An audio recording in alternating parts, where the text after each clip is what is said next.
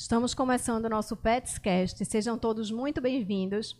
Aqui é um canal para a gente trocar muita experiência e trazer muita informação sobre o mundo pet, sobre os nossos tão amados pets, né? É, quero agradecer, como sempre, a iniciativa da BT Pet, uma iniciativa muito importante para aproximar ainda mais os tutores, unir os tutores e aproximar também os profissionais é, do segmento. Né? Muitas pessoas estão conhecendo é, vários profissionais através aqui do, do nosso Petscast e a gente está muito feliz com isso. Quero agradecer também a todos os associados da BT Pet, porque sem vocês nada disso, dessa estrutura, seria possível. E lembrando que você pode apoiar os projetos da BT Pet e apoiar aqui o, o canal, que é um canal novo. É muito importante esse apoio. Basta apontar o celular para o QR Code que está na tela ou acessar o site da BTPET. Você se torna um associado e ajuda todos os projetos da BTPET. É, lembrando também que o Petscast está sendo exibido aqui no canal do YouTube ao vivo, no Instagram do Petscast Oficial, no Instagram da BTPET e no Instagram do Adestra Dog Underline. Tudo ao vivo, tá? Em simultâneo. E outra coisa também no, nas plataformas de podcast, no Amazon Music, no Spotify, no Deezer, no Apple Podcast. E hoje eu quero falar para vocês também que a BTPet ela disponibiliza para os tutores, associados ou não, o aplicativo Petmore. Então você pode baixar gratuitamente o aplicativo Petmore, que está disponível em todas as lojas de aplicativo. E lá você vai encontrar ferramenta, é, ferramentas colaborativas como o radar de preços, que você pode pesquisar preços de produtos e pode também informar preços de produtos para ajudar a comunidade de tutores, pode cadastrar os seus pets, pode é, ter acesso ao blog com muitos artigos e notícias do mundo pet. E se você for um associado à BT Pet, além de ajudar todos os projetos da BT Pet, que é muito importante, você também tem acesso ao clube de benefícios, né? uma, uma ampla rede de parceiros credenciados, onde você tem descontos e condições especiais. Então, vem com a gente, curte e compartilha, que é muito importante, a participação de todo mundo, tá? E hoje eu estou aqui com dois convidados, convidados sempre especiais, porque os nossos convidados sempre são muito especiais. Bruno Dog Coach, que vocês já conhecem, e eu estou aqui também recebendo o Douglas Torrigo, que é do Adestra Dog. É, e eu estou muito feliz.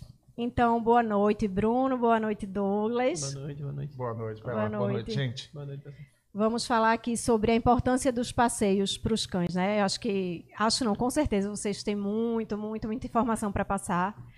E aí vamos começar. Querem começar falando alguma coisa? Querem eu acho que, eu... que é bem bacana a gente começar. É, primeiro, o pessoal que já me conhece, que já vem assistindo, sabe que eu trabalho com cães, que eu trabalho com comportamento, com adestramento. É, o Douglas também trabalha com adestramento e comportamento canino, mas além disso, ele tem uma equipe né, que trabalha. Na verdade, tem duas equipes, né? Tem uma de, de, passeio, especializada em passeio, e outra em banho e tosa. Hoje a gente vai abordar só a parte do passeio com ele. Isso. Tá? E o motivo do convite para o Douglas foi justamente porque é, ele vive, assim como eu, a realidade de um, vários, várias famílias, cães, que sofrem por não ter uma rotina é, devida, né, para poder suprir as necessidades dos cães, e ele sofre ao mesmo tempo que ele também ajuda a solucionar essa questão. Então, eu acho que é um dos profissionais ideais para falar sobre o assunto. É. Deixa eu começar, é, Douglas, te perguntando, que é uma curiosidade, eu acho que minha e de outros tutores. O que é que é exigido? Quais são os critérios para ser? Porque você já foi passeador, a gente estava conversando sim, antes, sim. né? Que você já Comecei começou como passeador. Uhum. Deve, com certeza, ter uma experiência muito grande até hoje para estar tá gerindo uma equipe de passeadores, né? E hoje você é adestrador, seu foco é em adestramento, né? Mas o que é preciso, o que é exigido para que um profissional ele se torne um passeador profissional? Não só não só gostar de cachorro, né? Que às vezes a, a maioria das pessoas, ah, não, eu gosto de cachorro, sempre tive cachorro. O mínimo que a gente exige ali é ter pelo menos o um mínimo de, de, de, estudo sobre comportamento canino, né? É, acontece, já aconteceu alguns casos de, na urgência, a gente precisar de alguma pessoa que já tem uma, uma facilidade maior com o cachorro.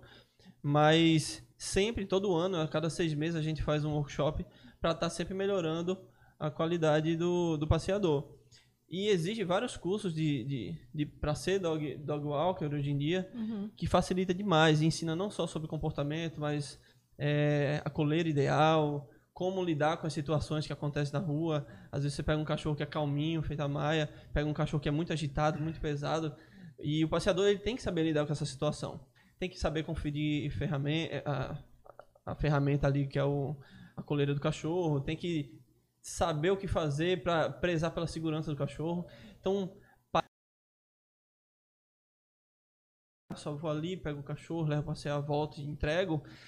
Mas você está saindo com, seu, com o filho de outras pessoas, né? E o cachorro, hoje em dia, as pessoas estão deixando mais de ter filho humano para ter filho canino. Que eu acho show de bola. Só eu que sou louco tenho os dois. em grande quantidade. tá entendendo? Uhum. Mas não é tão simples assim. Tem que ter muita, muita responsabilidade e principalmente paciência para sair com, com o cachorro dos outros. É, uma coisa bem interessante é que nos momentos de crise, né, as pessoas vão buscar alternativas para poder manter, compor sua renda. E a gente passou por um momento bem difícil. Né? Estamos passando. Estamos passando, é. né, por um momento bem difícil. E muita gente buscou saída, solução no mercado pet. Né? O que é entendível e interessante. Né? Tem muita gente, inclusive, que caiu de paraquedas no mercado pet, mas buscando se profissionalizar e que até eu conheço gente que se encontrou no mercado pet. Né? No entanto, tem gente que está passando uma chuva no mercado pet. E eu acho que um dos, é, uma das funções que a pessoa pode se encaixar para poder passar essa chuva mais facilmente é o passeador. Né? Acreditando ela provavelmente, que não precisa de muita especialização, muito conhecimento para isso. Né? A verdade é que você está com um, um, ente familiar de alguém, Exatamente. de outra espécie. É muita responsabilidade, né? viu? Na rua, não necessariamente um. Vamos fazer uma comparação, é como se você tivesse com uma criança mal educada, porque a maioria dos cães não recebe educação devida dos uma criança muito nova, né? Se pegar uma criança com 3 anos, ela é Isso. tão sem limites quanto um cachorro, Sim. muito Isso. feliz. Né? Então... então acaba que a responsabilidade é muito grande, o número de, é, de, de critérios, de coisas para prestar atenção para garantir a segurança daquele indivíduo, daquele cão, não é tão pequeno quanto parece. Vai desde conhecer equipamento, conhecer é, coleira, guias, tipos de guia, tipo de mosquetão que vai dar mais segurança é, eu, eu, já ve, eu vejo um monte de passeador que não sabe segurar uma guia. Uhum. Segurar uma guia. Você fala, poxa, Bruno, mas segurar uma guia, eu seguro é básico. assim, né? É básico. É. é. segurar uma guia, eu passo a mão ali dentro daquele buraquinho. Olha, a, o, o, segurar a guia pode variar, inclusive, de acordo com o porte do cão. Exatamente. A forma de, a de forma segurar, de segurar né? a guia. Então, é, é, é, bem bacana. Eu achei muito legal o Douglas ter aceito o convite para poder compartilhar com a gente não só o que é, que é preciso, é para poder a pessoa se tornar ou se sentir segura Sim. desempenhando esse trabalho do, do passeador, mas também para os tutores saberem o que, que eles vão exigir, prestar atenção, questionar na hora de contratar um serviço como esse. Com certeza. O que acontece muito na rua, que eu vejo muito, porque tem, hoje em dia tem muito passeador, tem muito adestrador, pelo menos pessoas se intitulando adestradores, aí fala aqueles que é só adestrador comportamental, tal, estar há dois meses no mercado, ninguém nem sabe de onde veio. Tudo bem, ele até pode entender muito bem. Mas coisa, falando sobre passeio, uma coisa que eu vejo muito, muito, é o passeador andando com muito cachorro. Eu acho que acima de três cachorros, dependendo de como é o comportamento de cada cachorro, já perde a qualidade. Andando, eu já cheguei a ver pessoas andando com cinco, seis cachorros. Também já vi. Cinco, seis cachorros, o tempo todo no celular e do jeito que ele falou, não segura a guia direito. Cada cachorro para um lado, aí fica se enrolando, aí tropeça, cai. É, é cada coisa absurda que a gente vê na hora de boa viagem ali, que, que a gente vê que não é tão simples assim. E o interessante é que tem tutor que aceita, que o cara que vai buscar lá o quinto cachorro, ele chegou com uns quatro, né? Sim. Então você tá dando seu cachorro para um passeador que já tá com quatro cachorros, que é praticamente pegar a gente que tem um pouco mais de experiência com, com adestramento Aí não tem uma varinha mágica, a gente não vai fazer com que cachorro, os quatro cachorros fiquem calminhos. Então o cachorro está agitado por causa do passeio, geralmente com um comportamento bem alterado, que eles amam passear. E vai pegar o quinto cachorro e o tutor dá. Assim, tem que ter, tem o tutor que exige demais, não só quer que passeie com o meu cachorro. E tem o, cachorro, o tutor que tá meio assim. É. Mas se acontecer alguma coisa errada com aquele cachorro, aquele é. tutor que tá meio assim, geralmente é o que dá mais problema. Então tem que saber muito bem o que está fazendo ali. tem muito profissional que não está sabendo muito bem o que está fazendo, tem que ter mais cuidado, tem que ter muito cuidado. É, a gente vê muita gente é, pedindo indicação, pedindo indicação, né? Principalmente nos grupos de tutores. É, uhum. qual, qual passeador eu quero é, deixar, tô sem tempo de passear, quem é que eu contrato? Aí a gente vê muita indicação. Uhum. E aí a pessoa vai meio que na indicação, que eu acho importante, né? Porque você está ouvindo o respaldo de uma pessoa que você conhece, que já é, utilizou aquele serviço, é importante sim. Mas eu acho que é importante você fazer a sua avaliação também pessoal, né? E não ir só pela indicação. Não é só ir lá e já buscar. E já, né? bus e já contratar o profissional, entendeu? Já pelo WhatsApp. Isso. Eu faço questão de ir na casa do cliente, ó, não sou eu que vou fazer o passeio, mas eu vou aí com o passeador para você conhecer ele é que tem, aquele, tem aquelas pessoas que não lidam muito bem com as pessoas, mas é um profissional excelente. Sim. E tem aquele que tem o papo maravilhoso, que você fica apaixonado pelo cara, que profissional sensacional. Mas na rua ele tá daquele jeito que se, se o cachorro dá um, de 0 a 100 assim correndo para algum canto, ele escapa, ele dá problema. Atravessa sem ser pela faixa, sem olhar para os lados, é loucura. No meio dos carros, tem muito que faz isso. Então, desatento, né? Desatento. Então tem que saber se o cara realmente é um profissional bom, que não só pela indicação, porque o boca a boca é, um, é uma propaganda muito boa, né? É, com certeza. A gente ganha muito cliente com boca a boca. Sim. Só que conhece um pouco ele, conhece um pouco o trabalho dele, só vai um pouquinho mais, pergunta para mais pessoas, que até porque você tá dando seu cachorro para para aquele cidadão passear. Então, um, um papinho legal só não é suficiente. Tem que ter um pouco mais de confiança, né? É, com certeza. E Bruno, falando de na sua parte aí também, né? Os dois, é, de comportamento. O que é que o, o, passeio, a importância do passeio? O que é que o passeio, é, por exemplo, que tipo de comportamento, o passeio, comportamento indesejado do, do tutor, é, que o tutor não queira que o, o, cão desenvolva, o passeio pode evitar, por exemplo? Vamos lá. É, os tutores precisam entender, antes de mais nada, que saúde, bem-estar e comportamento estão conectados. Tá? Isso aí é uma coisa que. Eu sei que falando assim parece lógico, mas acreditem, né, não é o que eu vejo na vida de muitos cães. Não é. Eu não vou dizer, não vou nem falar se é maioria, se não é maioria, uhum. mas é uma quantidade expressiva. É. É, segundo, no, nossos, nossos pets, apesar de estarem dentro das nossas casas, apesar de estarem adaptados ou parcialmente adaptados a viver conosco, eles têm suas necessidades e eles vêm com uma carga, uma herança genética pesada. Pesada. Pesada. Tem que levar a sério.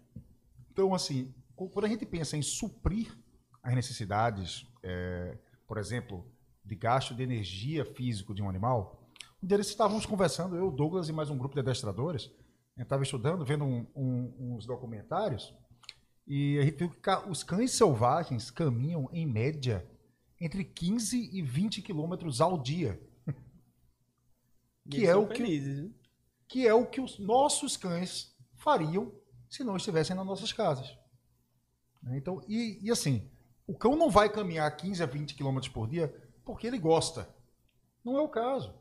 Ele sente necessidade. Necessidade, disso. isso. Né? Então, a, a, gente sai, faz um passeiozinho do xixi cocô ali de 15 minutos, 10 minutos com o cão, deixa ele cheirar por mais 5, retorna para casa e espera que aquele cão tenha, assim, se sinta é, satisfeito, né, que ele se sinta tranquilo, energia gasta. Né, e, obviamente, se o cão ele não gasta energia suficiente, e eu não estou falando que a única forma de gastar energia é passeando, mas entendam uma coisa, tutores, não é a única forma, mas é a mais interessante para seu cão. Com certeza. Tá? É a mais interessante para o seu cão.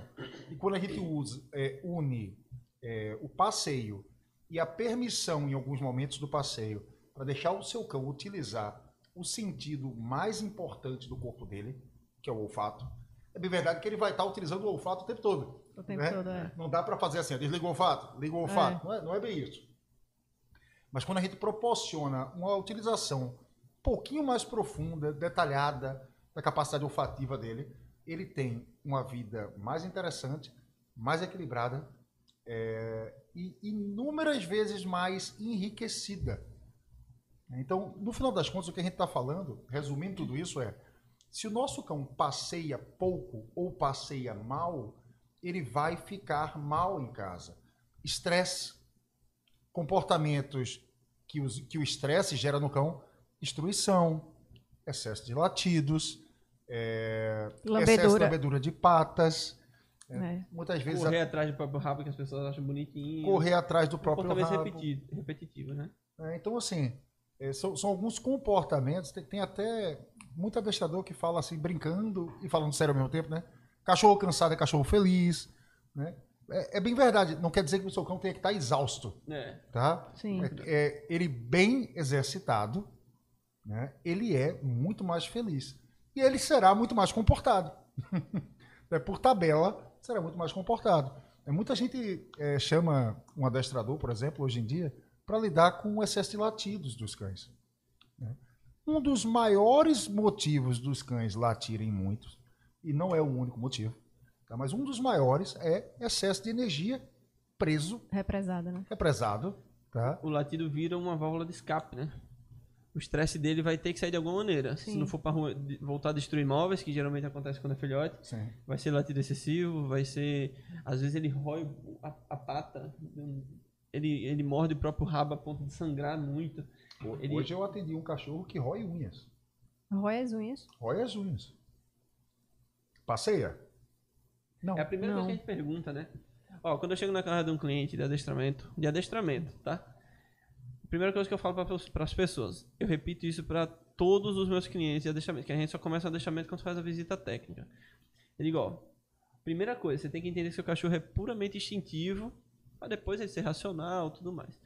Ele tem que ter qualidade de vida. O que, que a gente precisa colocar na vida dele para ele ter qualidade de vida? Não é feito a gente que é morar num lugar legal, ganhar uma grana legal, tal, ter uma família saudável, né? Não é só isso. Viajar, tudo mais. Sim. Que as pessoas humanizam muito o cachorro, querendo que ele faça a mesma coisa que a gente é. faz, né? Mas é o caso de o cachorro precisa ter, ó, seu cachorro aí precisa ter atividade física e mental, disciplina, que não é tá brigando o tempo todo, né? Tá mais diretamente relacionado ao manejo alimentar, contra-condicionamentos, entre outras coisas, dependendo do, do, da idade do cachorro. E é, atividade física e mental, disciplina e o carinho e afeto. O que, que geralmente ele tem muito? Carinho e afeto. Ah, isso aí tem Se esses sobra, três né? pontos estão, não estão muito bem equilibrados, pô, o cachorro tende a ter problemas de comportamento. Ele, ele vai ter problemas de comportamento. Tem muito embasamento científico nisso. Então, pô, de acordo com o porte do seu cachorro, se é um border collie, que o border collie engana muita gente, é um cachorro muito bonito, um porte mediano, maravilhoso, o mais inteligente do mundo, né? Que há discussões para essa lista é. de esse ranking, que, né? Uhum. Mas é um cachorro que tem uma energia infinita. É. Infinita. Aquele negócio. É, ó, minha cachorra já brincou por muitas horas, tipo 5, 6 horas seguidas. Ela deu um cochilinho de 7 minutos que eu contabilizei. Foi numa casa de praia que eu Sete minutos ela se levantou, buscou a bolinha e veio trazer para mim de novo. Não para. Não cansa. Entendeu?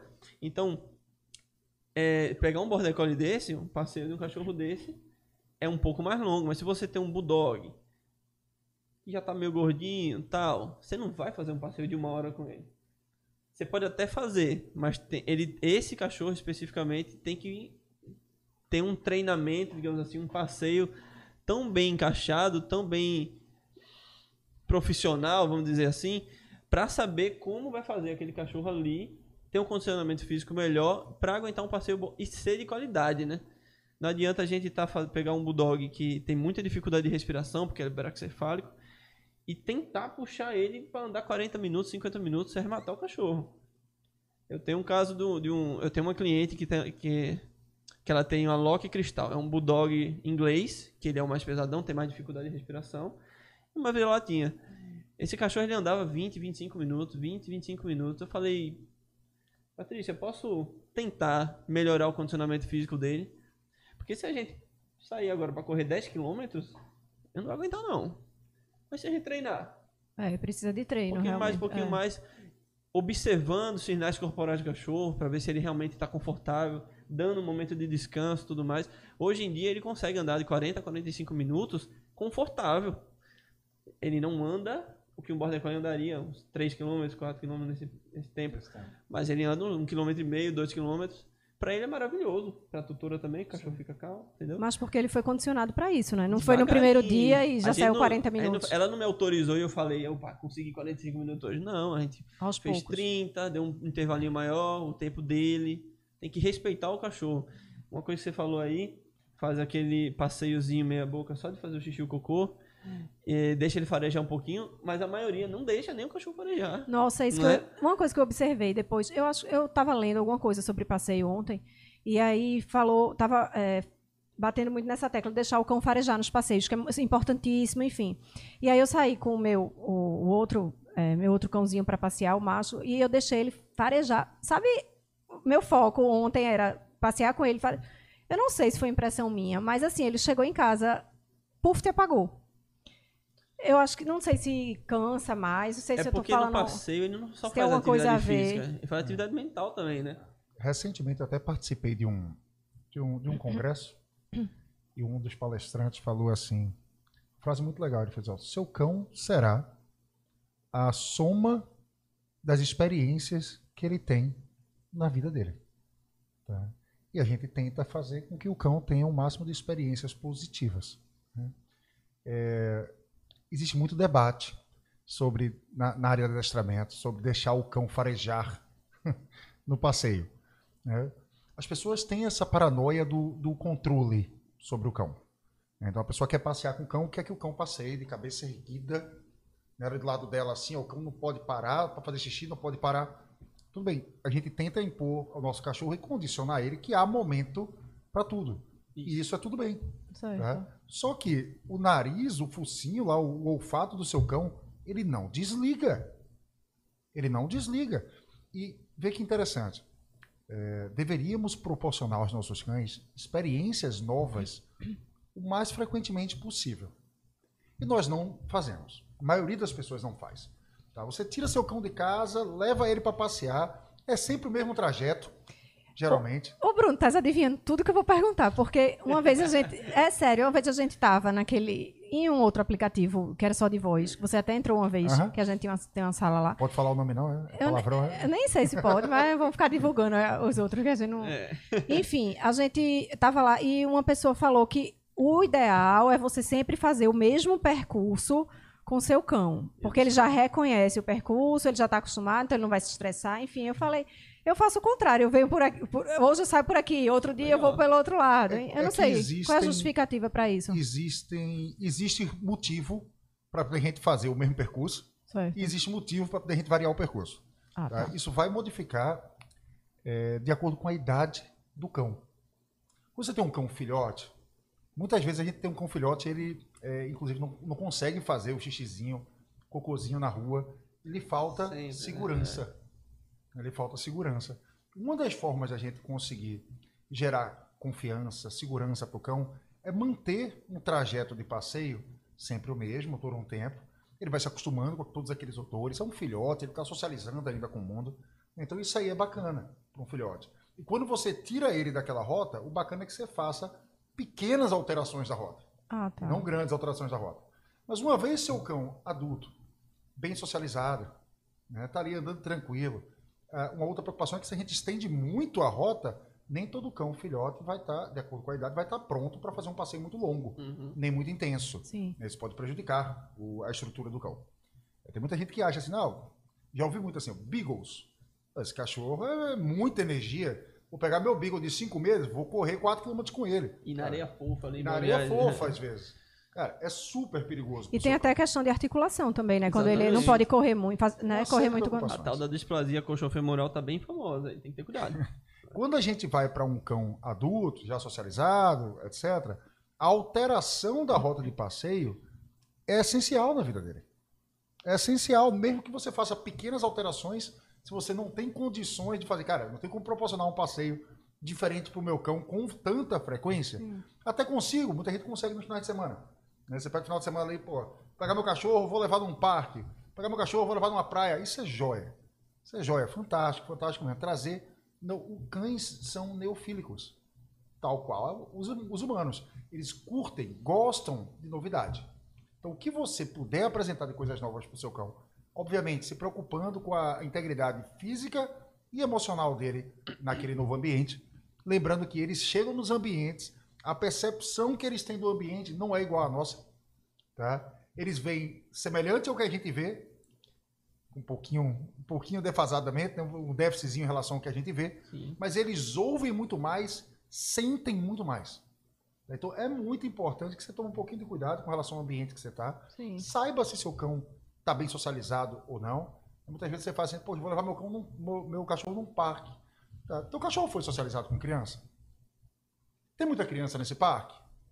É porque, vamos, vamos lembrar, né, que tudo bem, vou passear no parque. Não, vou ali, no, aqui em Recife tem o Parque Santana. Né? Vou no Parque Santana.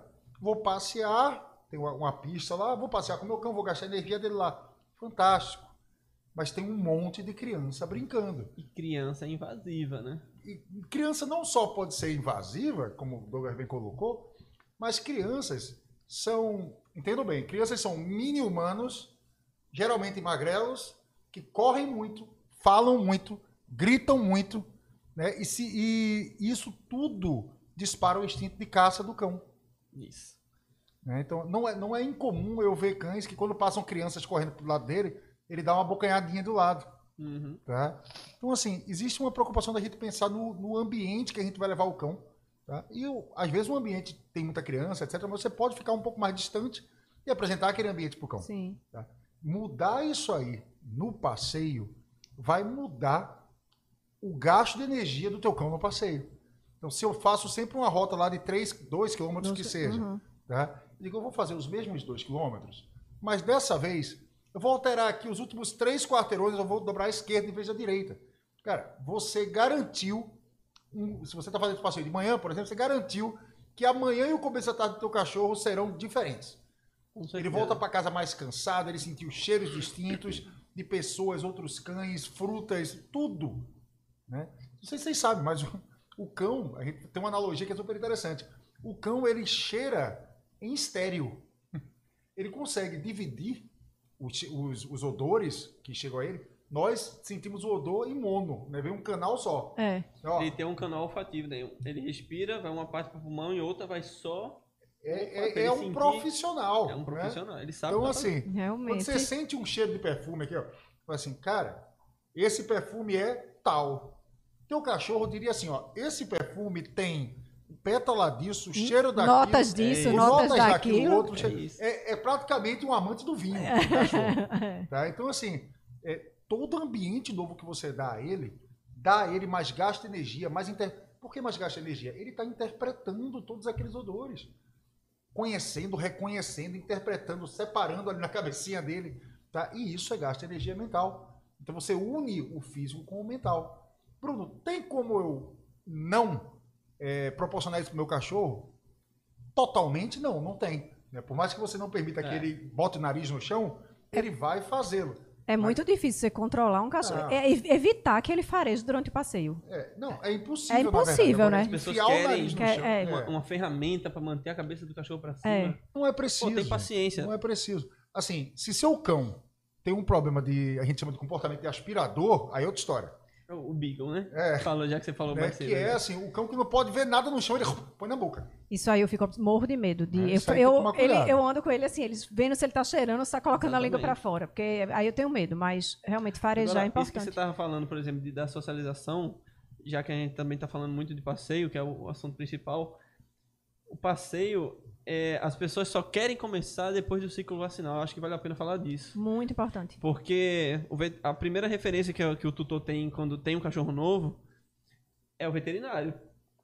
Aí quando chega lá no veterinário, o que, que ele diz? Ó, não pode ter contato com outros cães, não pode ter contato com um lugar sujo, com a rua tudo mais, porque ele está desprotegido. E ele está certo. Só que impedir o cachorro de passear é um pecado gravíssimo, bicho ele deve passear. Só que é lógico que ele não vai passear no chão, não vai ter contato direto com outros cães, porque ele está desprotegido. Mas pelo amor de Deus, pelo amor do seu cachorro, que você tem pelo seu cachorro, você vai ter um problemão, dependendo da, da raça, principalmente. Quando é um labrador, que é bem muito feliz com tudo, uhum. ainda vai. Mas tem muito cachorro de pequeno porte, até de grande também, que é muito medroso. Por natureza, assim, ele já é mais, mais contido. Se esse cachorro só for passear depois do, do, do das ciclo. três vacinas, ele vai ser muito mais. Imagina só, você está aqui, é, um é sua casa. É um ambiente controlado, minha dona me dá tudo que eu preciso, tudo mais, perfeito. Eita, pode passear. Aí de repente laça ele com uma coleira, sendo peitoral ou sendo colar de elo, qualquer coisa. Coloca alguma coisa que limita ele, vai pra rua, querendo arrastar ele, que é tudo meio que, na maioria das vezes, feito nas pressas, né? Sim. Pega o cachorro, o cachorro não sabe o que é aquilo, ele pega no colo e coloca logo, coleira. Vamos logo. Que nem, eu- nem apresenta o cachorro, como o Bruno falou, que é apresenta. importante, aquele instrumento, né? Aquele, aquela ferramenta. A gente vai dar uma detalhada nisso aí mais ta- daqui a pouco, que é interessante pra quem tá assistindo a gente. Mas de repente pega o cachorro, vai pra rua, aí na rua, um local totalmente diferente, passa ônibus, passa carro, passa moto fazendo barulho, passa aquela criança gritando. É tanta informação na, na- na cabeça do cachorro, muito mais do que vocês estão pensando aí, porque ele, ainda tem- ele ainda detalha muito mais as coisas, né? Com olfato e tudo mais. Que ele fica morrendo de medo querendo voltar pra casa. O, o simples o simples detalhe de você fazer um passeio ou dois por dia com um cachorro no colo não precisa ser quilômetros, até porque quem, quem vai andar vai ser você. Sim. Só vai para um lugar que tenha muita informação acontecendo. Ele vai se sentir confortável estando no seu colo e vai perceber tudo aquilo que acontece em volta. Pô. Quando você for passear pela primeira vez, ele ah, já conheço isso tudo aqui, porque a audição, o olfato dele já está já tá muito mais acostumado com tudo aquilo que está acontecendo. Então vai ser menos detalhes. Isso, é- isso é a socialização, né? Do ambiente externo. e Sim. tudo mais. É interessantíssimo fazer isso. E a maioria das pessoas não fazem. né? É, quem tem É filhotes fazer. precisa saber que é, o, o primeiro passeio do seu cachorro, os primeiros passeios do seu cão, eles vão ocorrer dentro de casa Dentro de casa. e no seu colo. Tá? Mesmo que seja um passeio curtinho ali, uma volta no quarteirão. né? Fiz com todos os meus. né? Uma vez a cada dois dias, não precisa ser todo dia. Tá? Isso vai é, maximizar a, a chance de você ter um cão equilibrado num passeio posteriormente. Tá? E, logicamente, o treino dentro de casa é ensinar o seu cãozinho a passear ao seu lado e familiarizar, familiarizar ele com equipamento do passeio. né? Então, isso aí é bem importante. O, o, o passeio, como o Douglas bem colocou, ele precisa ser algo que o cão vai desbravando desde filhote. Sabe? Ele vai aprendendo a passear. tá? Tal qual um- uma pessoa que recentemente tirou uma carteira de motorista. Tá? Ele começou na autoescola, depois ele saiu da autoescola, tirou seu brevet, lá tirou sua carteira. Ele começa a, a dirigir, mas ele evita trechos mais complicados, horário de mais trânsito Ele não vai pegar uma estrada não de vai repente, pegar uma né? estrada, né? Assim, ele ainda está inseguro. A- Aos pouquinhos vai chegar o momento que ele vai ter segurança suficiente para dirigir em qualquer lugar. né? É importante que se tenha essa paciência para construir uma relação é, bem gostosa com o cão no passeio. Eu sei que é bem verdade que a maioria dos cães gostam de passear. Eu sei que todo mundo vai dizer isso. Mas meu cachorro gosta de passear, Bruno. Eu sei que a maioria gosta maioria de gosta. passear. No entanto, a maioria passeia de forma pouco gostosa. Poderiam passear melhor, ter um momento. Você, tutor, tutora, poderia ter um momento mais gostoso com o seu cão e mais proveitoso e produtivo para ele. né? Um passeio de, de maior qualidade, né? de maior qualidade. O tutor, eh, sem querer, inconscientemente, ele tá buscando a qualidade pra ele. Ele fala assim, preciso passear com meu cachorro. Tá, já tá fazendo alguma coisa, beleza, Uhum. ele leva o cachorro. Mas ele tá buscando sempre meio que se satisfazer. Aí ele quer andar puxando o cachorro pra ele não farejar. Pô, mas ele fica um minuto ali farejando. Ué, deixa, ué. É. Deixa ele farejar. Se você tá com pressa querendo ir pra algum canto, não leve seu cachorro. Sim. Vai ser. Não vai ser prazeroso pra ele. Aí acontece muito. frustrante É. Tem cachorro que vê a coleira fica felicíssimo querendo ir passear, e tem cachorro que vê a coleira e corre. E corre, é. Geralmente é nesses casos assim, É. né? Sim. Eu acho que o que, você, o que Douglas começou a falar, e Bruno também complementou muito bem, é muito importante. Eu digo isso por experiência própria, porque quando eu tive o primeiro, eu nunca tinha tido cão, né? O, o Koji eh, foi o primeiro, e eu escutava muito isso. Koji. É o, é um ou o chibinha Sim, que a sim, gente tem, sim. o, o macho, né? Ah, tá, tá. É, e aí a gente escutava muito dos veterinários justamente isso. Só pode sair para passear, depois não, não pode nem levar para tomar banho. Só pode sair de casa, na verdade. De vendo? casa, depois que acabar o ciclo vacinal. E assim eu fiz. Ele não é medroso, graças a Deus não Ainda é. bem. Não é. Mas, é, não vou negar, ele dar umas puxadas no passeio, esse tipo de coisa, sabe? Eu acho que se ele tivesse socializado desde de, de pequenininho, desde filhotinho, dessa forma, ensinar a passear dentro de casa, depois é, passear no colo, dar uma volta no quarteirão, acho que isso é, é fundamental. E muitos tutores têm essa dúvida mesmo. De ah, carro até. De, de carro, carro, pronto, de carro. carro é. janelinha aberta, bem presa. É, diz, ah, não, porque eu estou esperando bem ele acabar. devagarinho, vai dirigindo Isso. bem devagarinho. Tranquilo. Até para adaptação de carro mesmo, né? Também. Porque como o Bruno falou em um episódio aqui, tem cachorros que têm problemas para andar de carro e alguns são problemas é, clínicos, né, que você falou. Sim e outros comportamentais. Então, isso é muito importante. Tem gente, ah, meu, meu cachorro enjoa muito, o meu cachorro fica desesperado. Mas é isso. Porque quando era filhote, eu acho que o contato, as experiências que o cão tem quando é filhote, são, assim, de suma importância para no decorrer da vida dele, né? A minha border collie mesmo, ela vomitava toda vez. Aí o que eu comecei a fazer? Sair mais vezes com ela no, no quem, como a gente tem, porque pra quem não sabe, eu tenho três filhos, tenho três cachorros e uma gata. Moro num apartamento, não é uma loucura. A gata é a esposa? É, tenho duas gatas. Ah, tem duas gatas, já, tá. Ela já tá rindo agora. e a minha Border Collie, eu adot... todos eles eu adotei, né? É, a minha Border Collie chegou pra mim com quatro meses. E ela já tinha passado por quatro, por cinco casas, na cinco verdade. Cinco casas. Border Collie, né? Mas aí chegou, o adestrador meio que furou a fila quando entrou na, quando apareceu lá uma border collie para adoção, eu disse que eu queria e meio que me passaram, porque pelo menos eu deixaria ia saber fazer. Mas uma das coisas que eu tive que corrigir nela, que é com muita paciência, é porque ela vomitava. Eu não podia ir 20 minutinhos de carro que ela vomitava. Aí o que eu comecei a fazer? Passei com ela no colo, porque como o carro fica meio lotado, eles iam no porta-mala. Falei, não, vamos fazer agora meio que um treino, né? Então ela vai vir aqui do meu lado, para ela estar tá observando tudo fazendo aquilo que a gente poderia fazer lá atrás, mas vai fazer agora, ué. Quer dizer que não, não dá pra fazer? Dá pra fazer. Tá. Cachorro é grande? Ah, mas não dá pra ir no colo que meu cachorro é grande. Deve ter gente se perguntando. Sabe o que, que, eu, que eu achei interessante depois que eu comecei a ter. Porque eu tenho um filho de 5 anos, aí tem um de 1 um ano e 4 meses e um de 3 meses, tá? Cuidado, não aconselho assim. É meio muita loucura. Mas uma coisa interessante que a gente tem lá é aquele canguru que bota a criança ali. Sim, sim. Bota o cachorro ali. É, hoje... E vai pros cantos. Existem várias bolsinhas dessa para carregar, Existe né? A de, os, a de filhotes. Cachorro, mas eu usava aquela ali mesmo. Sim, com entendeu? certeza. Só para ele ir. Então, ó, existe ideias. É só ter muita vontade de querer fazer e, e fazer. Procura uhum. um jeito. Tem YouTube, tem, tem as pessoas aí para perguntar. A internet é um livro aberto, tem muita coisa certa, muita Muito, coisa é. errada. Mas para resolver um problema de maneira positiva, se você jogar isso lá, vai aparecer muita coisa boa. É. Essa então... história dos, dos, dos, cães que enjoam nos carros né, acontece muito porque a maioria dos nossos cães, a primeira vez que eles andaram de carro foi quando foram separados da, da, da mãe e dos filhotes. É. Ele foi separado da casa dele, retirado da ninhada, retirado da mãe, vai para um carro que ele não conhece, de um monte de gente que ele não conhece. Né? Isso tem, principalmente naquela naquela idade do cão, uhum. tem um peso muito grande. Tá? Então, construir, se você vai comprar um cão, principalmente, né? De, ou até adotar né, um cão, e você tem a oportunidade de ir conhecer seu cão antes, levar, mandar para o canil, mandar para o, a, a ONG, que seja, a, uma caixa de transporte, onde ele vai ser transportado, né, para poder já se familiarizar, fazer uma associação positiva entre o cão e a caixa. No dia do, da saída, ele não vai estar tá no carro, ele vai estar tá na caixa no carro.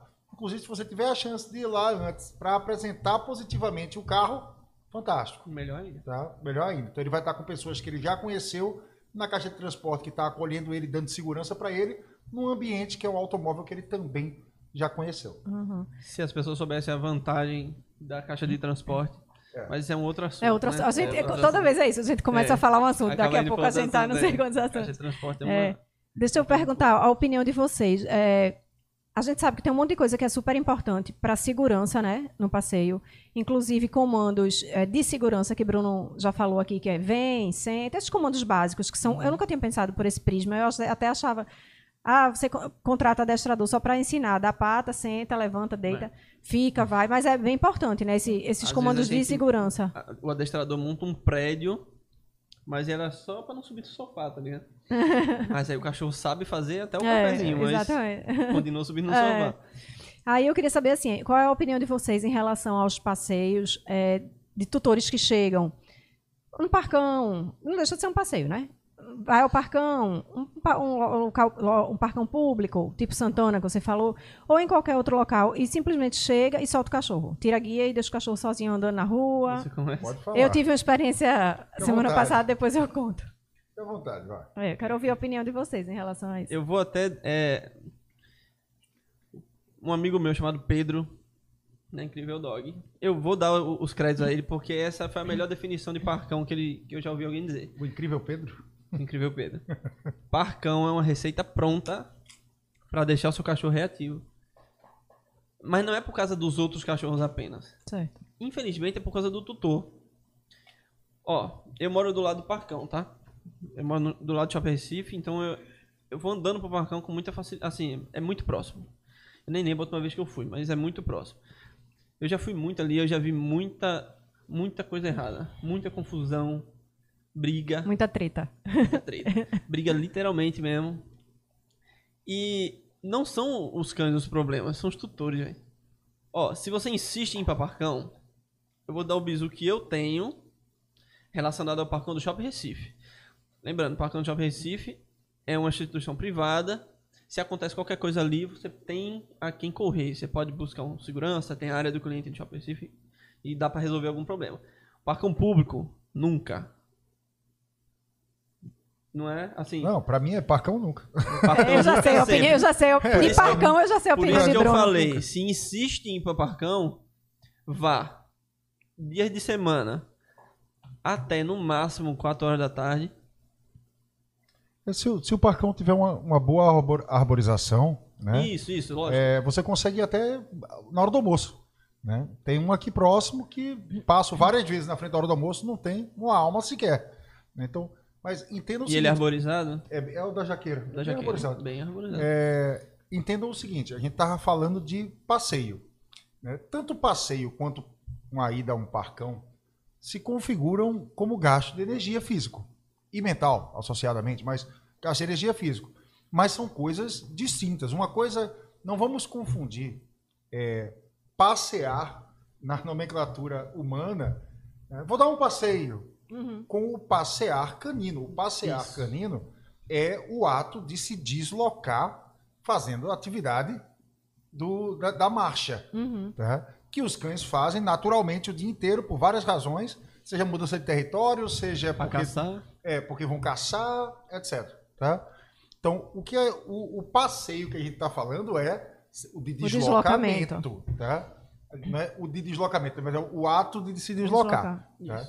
Se você vai levar o seu cão ao parcão para gastar energia, né? até tem uma cliente que mora aqui próximo do parcão da Jaqueira. Ela faz, ah, eu levo a Renata, até vou lá amanhã. Leva o Bento lá sempre para gastar energia. Eu digo, Renata de Deus, não faz isso. Ela falou, não, mas eu vou na hora do almoço. Não tem ninguém. Eu digo, aí tudo bem. Se é, é uma área que ela tem. É uma área quase se é o horário que ela tem. É, é uma área grande que ela consegue brincar, interagir com o cachorro dela, que curte muito. Porque cão de apartamento, quando é colocado numa área grande é. e aberta, Nossa, é feliz. cara, é uma delícia. É, é uma delícia. O problema é que ela vem junto com vários cães mal educados, não socializados e tutores que estão no celular. Né? O problema é isso. Basicamente. Né? Basicamente, lá, é, basicamente o, o, problema é esse. Uhum. Né? Então, assim, é, seja qual for o tipo de gasto de energia, porque sim, a gente falou que o melhor gasto de energia que você pode dar para o seu cão é o passeio. Sim. Né? E tem vários porquês, a gente ainda vai falar mais. Né? Uhum. Mas existem outras formas de gasto de energia físico e qualquer um é fantástico, desde que você pense na integridade física e emocional do seu cão. Tá? É, na verdade, o que eu quis, a minha, eu acho que eu não, nem sei se eu fui tão clara na minha pergunta. É o seguinte: a questão de passear sem guia, é, eu não estou dizendo, claro que você vai chegar no parcão depois de um tempo que você está lá e naturalmente você vai, via de regra, você vai tirar a coleira, tá? Beleza. A guia, enfim. Mas eu estou chegando, você chega num, num parque, e na mesma hora abriu o portão, você nem fez um, um, reconhecimento de área, nem viu quem são os outros cães que estão no local e simplesmente soltam, uhum. tiram da guia o seu cão. Né? Eu acho que é não pensar nas, na, na segurança do seu cão e dos outros. Com né? certeza. Né? E na rua, assim, então, então vamos dar bem ênfase aos passeios de rua, sem guia, já que a gente está falando de passeios assim, de deslocamento, como o Bruno disse. Aí qual é a opinião de vocês assim, em relação a isso? Ó, chega num parcão. Vamos falar primeiro do uhum. parcão. Chegou no parcão parte do princípio, digamos, as pessoas gostam muito de ir no horário de pico, né? Que é de 4, na verdade, umas 4 e meia, 5 horas até umas 8 horas da noite é horário de pico em Parcão. Que é o horário que não deve ir nunca. Se você puder, não vá nunca, nunca mesmo. Aí você chega com seu cachorro. Digamos que seja um partir da ideia hipotética aqui que, que é um cachorro macho. Vou partir do meu, pronto. Um labrador, macho. É, o meu é castrado, mas digamos que ele não seja nem castrado. Uhum. Então, ó, geralmente o labrador gosta muito de passear. Ele gosta muito de socializar. Ele gosta de conhecer pessoas, outros cachorros. Mas ele tá ali, no auge da. da nos seus oito meses ali, seis pra cima, que já tá se transformando, o corpo se preparando. É pra adolescência, né? Se preparando pra virar um homem. É onde mais acontece aqueles casos de ficar montando e tudo Sim. mais. Aí você chega, o seu cachorro está extremamente feliz porque tá passeando. Ele tá mais feliz ainda porque tá chegando num lugar que tem muito cachorro, muita pessoa. É muita ansiedade pra você de repente soltar ele. É muita informação, é né? muito que dá na telha dele. Ele vai montar em outro cachorro, ele vai, o outro cachorro vai reagir. Se ele reagir de volta, já começa uma briga. Aí chega outros cachorros e começa, é uma, vai virar uma briga. Aí tutor briga com tutor e com uma confusão generalizada que acontece, eu já vi acontecer muito. Simples. Quer ir para Parcão? Insiste nisso. Vá, no- principalmente no horário de pico, vá, fique com, entre, fique com seu cachorro na guia. Quando você vê que ele tá num nível de ansiedade controlado, calmo, tá mais calmo. Aí você solta.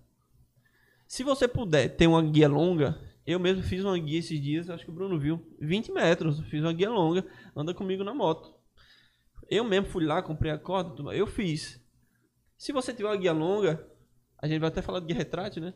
Sim. Se eu tiver uma guia longa, que eu não gosto muito de guia retrátil, vá com a guia longa, você vai liberando aos poucos, como se fosse uma pipa mesmo. Vai chegar um momento que seu cachorro vai achar que tá solto, você só vai lá e solta. Literalmente solta. Aham. Agora falando da rua, é nunca, né? Não existe cachorro 100% treinado. Não existe cachorro 100% treinado. Se você tá na rua com esse mesmo cachorro, um macho não castrado, se, faz, se passa uma fêmea no cio no outro lado da rua, não, eu, não sei o Bruno, eu não garanto que a obediência que eu ensinei pro seu cachorro vai permanecer ali. Sim. Existem infinitas situações, eu, eu, eu coloco uma fêmea no cio como a situação mais difícil pro cachorro. Mas existem infinitas situações que vai tirar o seu cachorro do seu lado, velho. Você não vai. Você não ensinou ele a olhar pro lado. Eu nem sei ensinar isso. Você sabe ensinar isso? Porque é cão de, cão de cego tal, né? É, é. Então, ele não vai olhar pro lado, então ele só vai atravessar.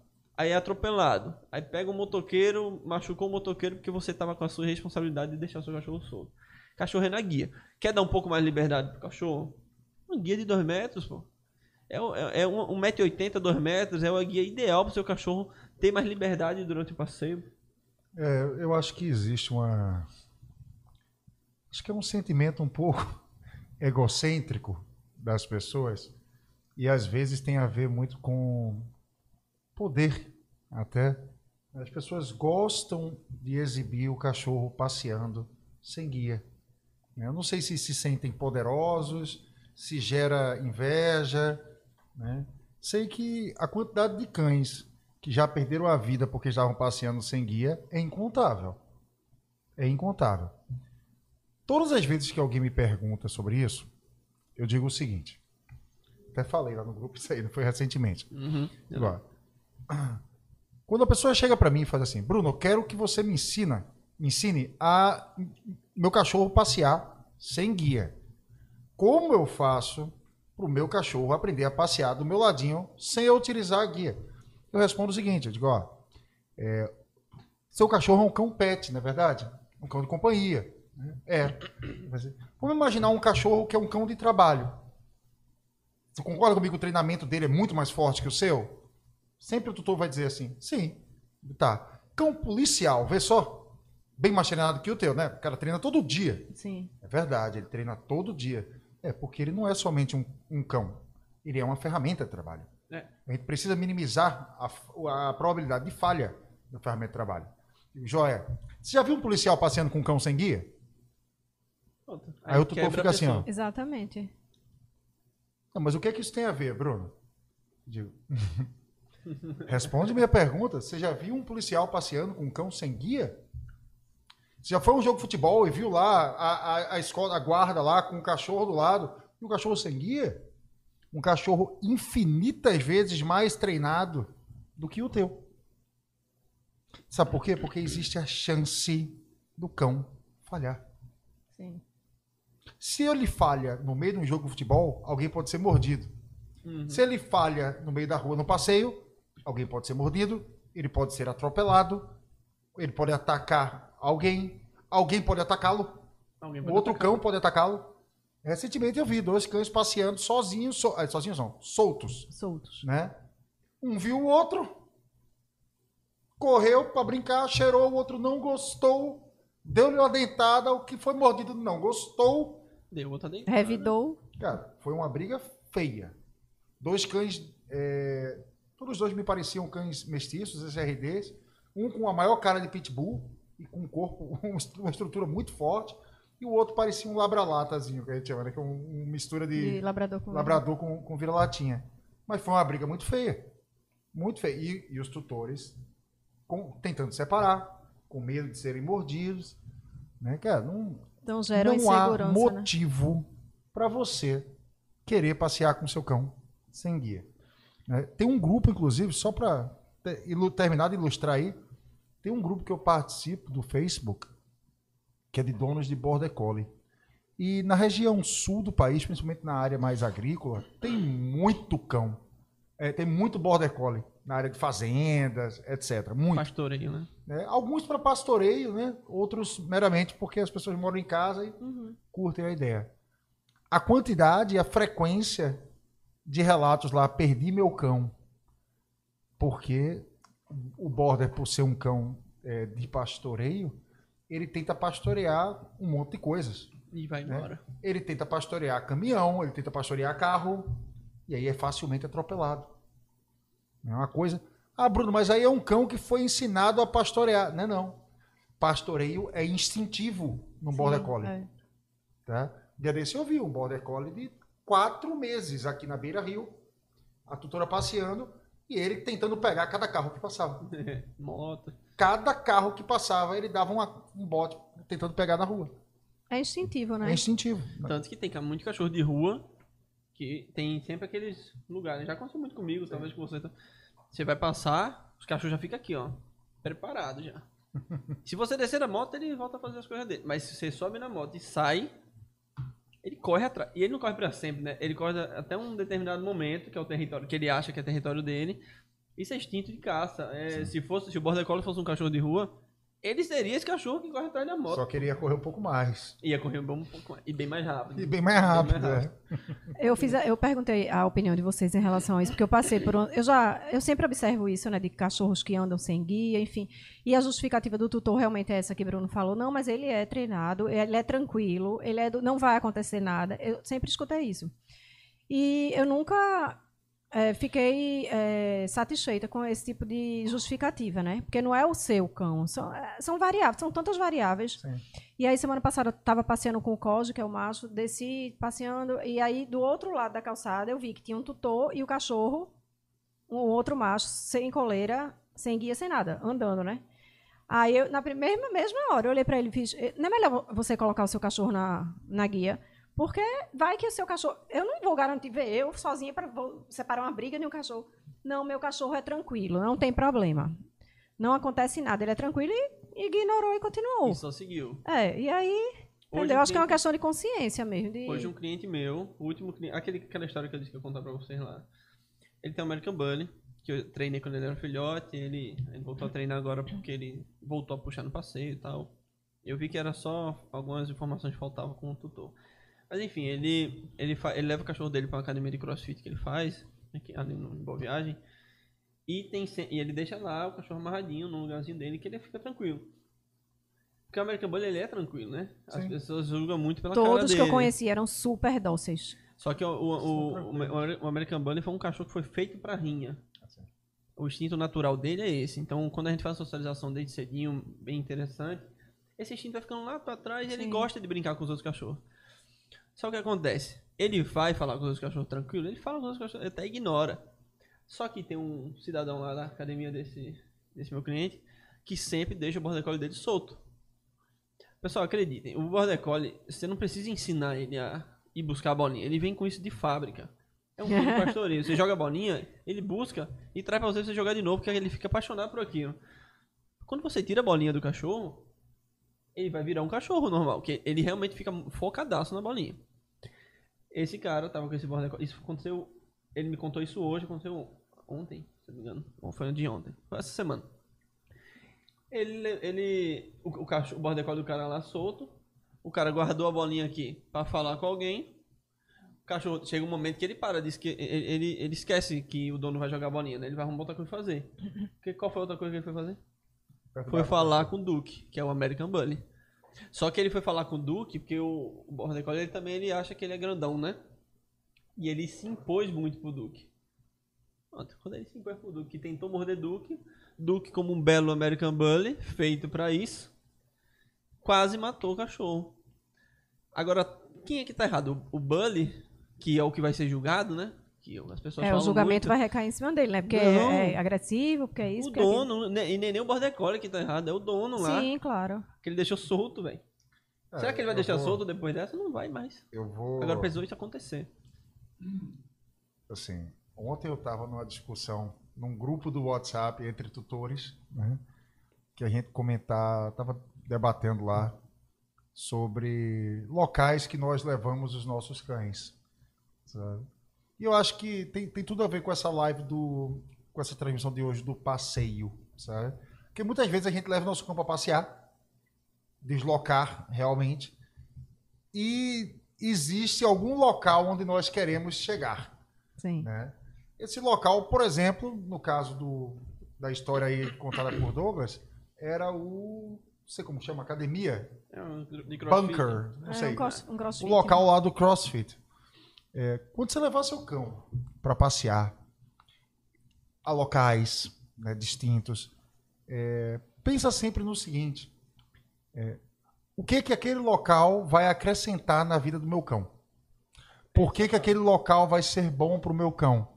Né? Se não é um local, é o, a, a rota do teu passeio. Eu vou mudar a rota do meu passeio. Essa nova rota do passeio, o que, que vai ter interessante e legal para o meu cão? Que eu consiga visualizar. Que ele vai conseguir sentir um monte de coisa que você não. Mas é, eu, eu, tô aqui me esforçando para tentar chegar no que, que teria de bacana para um cachorro, independente da raça, independente da idade. O que, que teria de bacana para um cachorro numa academia de ginástica? Né? Ontem a gente estava discutindo lá no grupo era levar cachorro para shopping, né? O que, que teria de interessante? Em que, que você está somando na vida do cachorro? Você está levando pra, ele para ambientes é, extremamente agitados, né? com muito é, estímulo, né? uma quantidade de estímulos absurda. que foi? Perdão. Tá. Qual? O do Petscast é? O do tá. Petscast. Pessoal que está assistindo pelo Insta. Do é, Petscast só. Do Petscast. Vai, vai cair. Então corre pro YouTube. Tá, que a gente vai continuar aqui. Tem um linkzinho aí. Até certo. Tá? Então, assim, é, é, bacana a gente pensar no que, que isso vai somar para o cão. Né? Nós temos hoje os cães como parte da nossa vida, sim. E é muito bacana que eles nos acompanhem em vários locais. Mas uma coisa é eu parar para tomar um café com o meu cão tranquilinho no meu pé, sim. né? onde eu tomo um café, bato um papinho e vou me embora. E outra coisa é eu ir para um shopping no meio do final de semana com um cão. E, e aí, no meio da conversa, alguém perguntou assim: mas eu não posso preparar meu cão para passar por essa situação? Pode. Sim, eu respondi, pode. Deixa eu te perguntar só o seguinte: por quê? Por que você faria gastar isso? Tempo, gastar o dinheiro. Né? Por que você faria isso? Porque assim, ah, eu vou preparar meu cão para poder conseguir passear tranquilo na avenida.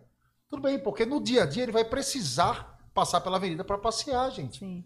Eu vou preparar meu cão para que ele ande de carro tranquilamente. Porque eu vou precisar deslocar meu cão de carro, gente. É, é. Agora, o shopping center, né? Não estou dizendo que não pode acontecer de você ter de ir ao shopping com o seu cão. Já aconteceu comigo. Parei no shopping, não estava programado para parar no shopping. Eu estava com o cachorro no carro e tive que parar no shopping. Sim, é uma situação né, que você não está tá programado. O cachorro é tranquilo, não era um domingo, Fomos lá, andamos, resolvemos uma coisa e saímos rapidão. Agora, o objetivo já, é, eu vou passear no shopping seguinte, com meu não, cachorro. Juro a você, eu Mas já é, ouvi é o seguinte. as pessoas querem fazer igual as outras. Né? O shopping é pet friendly, aí tem lugar na praça de alimentação que, que aceita cachorro. E a pessoa quer levar o cachorro dela porque tem muita gente que leva e ela quer ser igual aquelas pessoas ali. Mas se as pessoas passam muito próximas uma das outras no shopping, aí, aí começa a dar os problemas, né? E aí, e aí, não, nem, nem lembro o que é. Peraí, só um segundo. Nossa, desculpa. Perdeu Era, a linha de raciocínio. Perdi, mas bem. É, entendam que desculpa. é bom para o cachorro? Vai somar na vida do cachorro? Não. Para que, que você vai preparar ele para isso? Se a gente for pensar somente em nossa satisfação, deve ser por ser até lá no grupo, o cara pulando de paraquedas com o samoeda dele, gente. Meu Deus do céu pulando de paraquedas com o cachorro. O cachorro tava com a carinha super de boa. Tava. Foi? Tava, super de boa. A carinha tava. Né? Mas assim, deve ter sido extremamente preparado para isso. Aí eu, eu, queria encontrar com esse camarada para perguntar. Pra quê? Pra quê? pra é. quê? Se cachorro fosse legal estar tá no ar, ele teria nascido com asas. Né? pra quê, gente? Tá, é, a humanização, que é entendível, sim, a gente entende, né? É, e é muito difícil não humanizar nem um pouco um cão. Tá? Não interessa se você é adestrador, se você não é. Né? Não humanizar de forma alguma, é, é eu diria que é quase impossível. Né? E humanizar é projetar possibilidades, situações, hábitos, etc., humanos para ele. Não tratar de forma humana. Tá? Tratar de forma uhum. humana é outra coisa. Então, assim, pensa nisso na hora de compor o passeio do teu cão também. Né? Inclusive na hora de você passear, pensar no seu passeio do ponto de vista humano. Vou passear com o meu cão, vou levar ele a algum lugar, não necessariamente deslocar. Mas pensa nisso. O que é que vai ter de legal para ele? O que é que vai ter de, de coisa para cachorro? Né? Até a, a, a, próxima convidada, Malu? Não, amanhã tem outra convidada. Amanhã tem é, outra. segunda é, é Malu. Dia 6 tem, tem uma, uma outra transmissão aqui que vem uma colega, uma amiga, Malu. Ela tava falando, gente, é, é igual levar criança pro bar. É. É possível? É. É, isso. É possível. O que que tem no bar para uma criança? Nada. ah, Bruno, mas lá no, no, no, no Baixo SPTO tem parquinho. Opa, criaram alguma coisa. É. Na verdade, criaram algo para a criança se distrair enquanto você bebe e come. Exatamente. Tá? No entanto, é, veja que criaram alguma coisa. Né? Agora, vou levar o menino pro bar, o menino ficar na mesa vendo os adultos beberem. Ah, pai, tô com sono. Vá pro carro, meu filho. Daqui a pouco eu tô chegando lá, vai dormir. Gente, esse não é um passeio para criança. É. Shopping não é passeio para cachorro. Parapente também não. ô, ô, Bruno, então, voltando um pouquinho. Não que tenha saído do assunto, né? Porque tudo, acho que. Então, os assuntos não, são todos interli próximo, né? interligados, né? Mas, é, Douglas, o que é que o, o, cão que puxa demais no passeio? Porque eu acho que, do, da mesma forma que você falou que é, os cães adoram passear, eu acho que tem tutor que faz, meu Deus, chegou a hora do passeio. Porque é uma tortura passear com aquele cachorro, porque o cachorro não para de puxar. O que é que, o que, é que, o que, é que pode minimizar isso? Tem alguma coisa. Começa dentro de casa. Hoje uhum. eu estava Antes de eu vir para cá, eu estava ajudando, que eu faço parte de um grupo de labradores. Então, você deve fazer parte do grupo de Shiba. De Shiba, com certeza. É, é. E eu tava orientando lá, porque a pessoa queria um, contratar um adestrador, não sei o quê. Eu falei, ó, já tentou fazer isso aqui, porque o cachorro dela puxa muito no passeio. E é um labrador. Eu falei, ó, começa dentro de casa. De preferência de filhote. E segurar Mas, um labrador no passeio não é fácil. E o que, que eles um labrador que puxa. Fazer? Botão peitoral ainda. Ó, vamos lá, vamos separar. Seu cachorro concorda comigo que você supervaloriza o passeio sem querer. Você só pega a coleira quando vai passear. E seu cachorro ama passear. Aí você só pega a coleira quando vai passear, é o momento que ele ama, ele fica muito louco de feliz por causa daquilo, e você vai passear. Aí o cachorro entende que ele tem que adotar aquele comportamento ali. Isso já é, é, é uma parte de adestramento. Tem que adotar aquele comportamento e vai pra rua. E ele aquele comportamento que ele vai estar ali vai ser o mínimo dele na rua. Então, e na rua, geralmente, ele vai ficar mais mesmo, porque tem mais coisa acontecendo e tudo mais. Vai ficar mais excitado. Então, primeira coisa, desensibiliza isso, pô. Tá aqui em casa, é um exercício tão simples de se fazer. Pô, eu só. É, é assumir o erro agora. Pô, a gente só pega a coleira pra passear realmente. E quando eu pego, meu cachorro fica muito feliz. E a pessoa ainda piora, né? Vamos passear. Eita, lembrou alguma coisa aí? Vamos passear. Supervalorizando a palavra, supervalorizando uhum. a coleira. Aumentando Ó, o grau de excitação do cachorro, né? Aumentando o grau né? de excitação. E o, quanto mais excitado o cachorro fica, menos controle você vai ter dele. Sim. E ele mesmo dele mesmo. Então fica muito mais difícil para todo mundo. Ó, tá em casa, fazendo as suas coisas de casa, no home office ainda que as pessoas estão fazendo muito. Vai aqui, ó, ignora. Não olha, não fala e não toca. Meus clientes devem estar olhando agora, todo mundo repetindo junto comigo. não olha, não fala e não toca, porque é bom detalhar o que é, que é ignorar, porque o olhar é, às vezes é suficiente. Concorda comigo que às vezes teu cachorro tá assim olhando para você, todos eles já ouviram isso também. É. Tá olhando para você aqui, quando você olha para ele, ele começa a abanar o rabinho. O olhar é suficiente, velho. O olhar apaga. Aí você vai fazer de forma consciente agora. Você vai pegar, ignorar o seu cachorro, não falar, não olhar e não tocar. Vai lá pegar a coleira e movimentar. Pega a coleira e coloca em cima da mesa. Teu cachorro vai ficar, ó, louco. Eu, eu boto aqui, ó. Passo aqui assim, ó. A guia aqui assim uhum. e vou e volto para trabalhar no computador. Isso. Aí você faz isso, coloca em cima da mesa. Teu cachorro vai ficar louco, vai chegar um momento que ele vai acalmar, que você não foi passear. Sim. Quando ele acalmou, você pega a coleira de novo, coloca no pescoço. Você vai ficar movimentando a coleira dentro de casa. Espera, movimentou uma vez, espera ele se acalmar, movimenta de novo, espera ele se acalmar. Você vai estar desensibilizando. Isso é antes de sair de casa, né? Desensibilizando para o cachorro não sair muito agitado. Vai chegar um momento que ele não vai fazer mais sentido para ele ficar agitado. Então você coloca a guia nele quando ele estiver calmo. Já começou super bem aí, ó.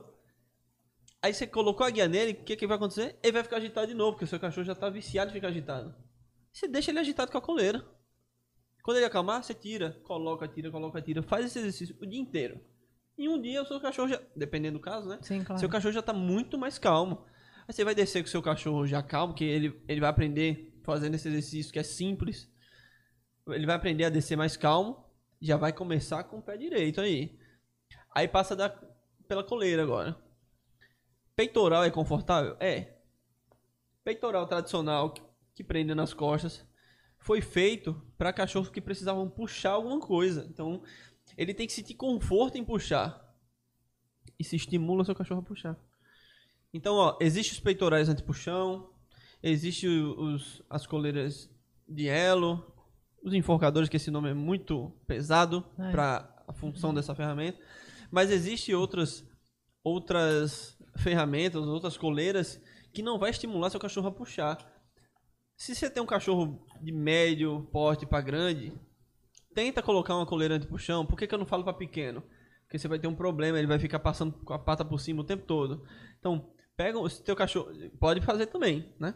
Mas geralmente o cachorro pequeno não causa tanto problema assim uhum. assim no arrasto do dono. É. Mas coloca um, um, um peitoral anti-puxão no teu cachorro, faz o teste e vai passear com ele. Você vai ver que já vai melhorar ali, sem contratar um adestrador, só olhando isso que eu tô falando, já vai melhorar ali uns 50% no mínimo. No mínimo. Virando uma rotina, o cachorro vai entender que tem que adotar aquele comportamento ali para ir passear e no passeio vai ficar mais tranquilo. Continuando. Aí você tá andando com seu cachorro na rua. Ele, porque você hoje tem o peitoral que prende nas costas. Até você comprar o antipuxão, vai demorar Sim. um pouquinho. Quando ele começa a te puxar e ele consegue chegar em algum lugar, ele vai começar a entender que para eu chegar nos cantos eu tenho que puxar minha dona. É ele que tá levando você para passear. Sim. Então, um exercício simples. Você tá andando para passear com seu cachorro, ele te puxou, tensionou a guia, tu para. Ele vai começar a entender que, pô, toda vez que a guia faz isso, tensiona, é para. é como se puxasse um freio de mão. Aí você para. Volta pro lado contrário. Tá indo pro norte, vai pro sul. Geralmente quem faz esse papel de doido de ficar indo pra lá e pra cá é o adestrador mesmo. Se você puder fazer, faz. Tensionou, pum, volta pra lá. Pro outro lado. Tensionou, pum, volta pro outro lado. Ah, mas eu quero ir só em frente. Tensionou, para. Não chama, não fala, não briga, não faz nada. Espera seu cachorro folgar a guia sozinho. Aí você continua andando. Aí ele vai começar a entender, ah, tá, beleza. Eu tenho que ficar aqui andando mais calminho, porque senão ela vai parar. E eu quero andar. Ele vai conseguir chegar até o poste fazer xixi? Vai. Se ele estiver andando calmo. Se ele tiver que começar lá atrás mas se ele conseguir chegar nos lugares, no objetivo dele, puxando você, ele vai continuar fazendo isso para sempre. Uhum. Tá? Então, interessante fazer um treino de junto, um treino o cachorro saber andar do seu lado? É. Mas isso é uma coisa que você pode fazer em casa que vai trazer um benefício gigantesco pro seu cachorro, para você. E, e vai dar muita qualidade de vida durante o passeio, tanto para o cachorro quanto para você. Então, só tem a acrescentar. É, eu gostei, eu achei interessante. Eu até comentei com o Bruno que eu fiz essa, o meu quando pegava a guia ficava enlou completamente enlouquecido, surtava assim, começava a correr atrás do rabo, era sem controle. Aí. E aí eu, querendo que ele parasse, eu começava a falar Cosme, para, para. Era aquela loucura, a briga do cachorro com o tutor, aquela coisa louca. Uhum. Aí eu comecei a, a, fazer isso. Só eu não, nunca tinha pensado nisso, de pegar só a coleira, colocar em cima da mesa, ou colocar no pescoço. Eu comecei a fazer a desensibilização, colocando, deixando ele ficar com a, a guia dentro de casa e deixando um, um tempão até ir passear. E já uhum. foi acalmando. Ótimo. Quando chega na porta, eu senta, para ele não sair eufórico, senta. Mas mesmo assim, ele ainda puxa, algumas vezes ele ainda puxa. E aí é o que Gustavo sempre diz: puxou, tensionou a guia, volta. Isso. É um, é, você tem que, ter persi, tem que ser persistente, né? Porque senão ele vence pelo cansaço. E às vezes a pessoa, que provavelmente foi o seu caso, o, o problema de. Existe comandos de obediência e problemas de comportamento. Quando eu geralmente vou ensinar um cachorro a ficar andando sempre próximo de mim, porque esse negócio de andar solto, a gente sabe fazer? A gente sabe. Mas o que, que eu digo pro tutor? Eu estou ensinando ele a te obedecer caso ele fique solto. Aconteceu de soltar Sim. a guia, quebrou. Aconteceu comigo. Esse, esse peitorão de puxão. Aquele negocinho, aquela rosquinha derru... caiu sozinha. Sim. Eu o mosquetão. como é que aquilo... É, o mosquetão, mosquetão. Tem uma rosquinha. É. Eu não sei como é que aquilo aconteceu. Eu não sei como é que acontece aquilo, mas acontece e aconteceu comigo. É, eu acho que o ombro do cachorro abre aquele mosquetão e ele sai. Ele não tá nem puxando. Ele tá parado. Eu filmei isso, eu tenho, eu tenho gravado, eu, eu botei nos stories na época. Eu tenho gravado no meu celular ainda. De repente, eu tava falando com o Rock, que o Rock não, naquele momento tava solto, que eu tava dando uma treinadinha nele, uhum. num momento controlado, tá, pessoal? Cachorro do adestrador, a gente tem um pouquinho mais de controle, um pouquinho mais de controle sobre o cachorro. Aí quando eu chamei o Rock, ele veio, aí ué, olha aqui, que, que guia ruim. Soltou, a de Apollo soltou. Mas é lógico que quando soltou, apareceu um timbu, velho. Tipo, coisa de 50 metros depois. Meu Deus do céu. O instinto de caça do meu cachorro é. Correu atrás de timbu, porque ele viu que soltou. Na mesma hora eu só gritei: Volta! Vem! Quando ele olhou pra mim, que ele viu que eu gritei, ele parou, continuou olhando pro timbu, vem! Aí obedi a obediência funcionou. Mas quando eu tô treinando um cachorro pra estar tá andando sempre próximo de mim, que era o que eu tava fazendo com o Rock, que o Rock eu foquei um pouco mais isso nele, eu boto uma guia longa, deixo ele solto entre aspas, a guia longa mais, mais solta, a minha guia de 20 metros. Toda vez que ele se aproxima de mim, eu premio, sem falar nada. Porque se eu falo, Bruno, vem. Bruno veio, ele está sendo obediente. Mas se eu saio e meu cachorro vem, a gente está alterando o comportamento. Tu concorda comigo? Sim. Então é uma coisa que você falou, a gente fala senta, ele senta tal, mas ele senta provavelmente assim, né? É, senta exatamente assim. Entendeu? A gente foca um pouquinho no comportamento, é, vai devagarinho. Tá aqui em casa primeiro, eu vou descer uma escada, subir de novo, chama o elevador, entra no elevador, sai de novo. Quando ele, come... Quando ele sempre tiver calma, você vai avançando, né? Faz a transição, um passeiozinho no prédio primeiro, uhum. mesmo se, não... se for proibido, tenta ali, né? Até alguém brigar e tal vai fazendo a transição para depois ir para a rua. O cachorro tem que se acostumar a estar tá naquele estado de espírito calmo para conseguir o que ele quer. Sim. Tudo é uma moeda de troca, né? Então, relacionado ao passeio, seria interessante a gente é, falar é, sobre isso aí também. É bem bacana quem tem problemas do. Tem, tem, um passeio de baixa qualidade porque o cão puxa muito. É, todas as dicas que o. as orientações que o Douglas deu são todas muito bacanas. Muito, muito, muito mesmo. E funcionam, tá? Funciona com qualquer cachorro. tá? É, mas é bem interessante que você tenha também o seguinte: o, o passeio precisa ser treinado, gente. Precisa ser ensinado. Eu sei que. Perdão.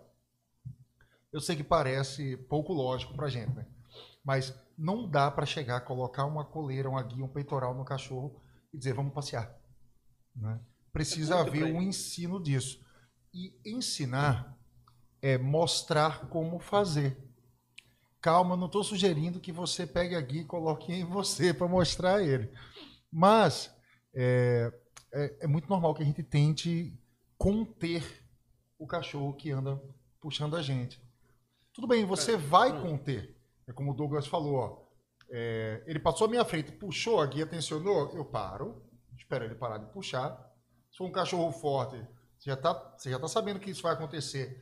Para com a base para ele não te puxar, né? Fazendo é, com equilíbrio no teu corpo. Espera ele parar de puxar, não fala, não reclama, faz nada, dá meia volta, vai para o lado oposto.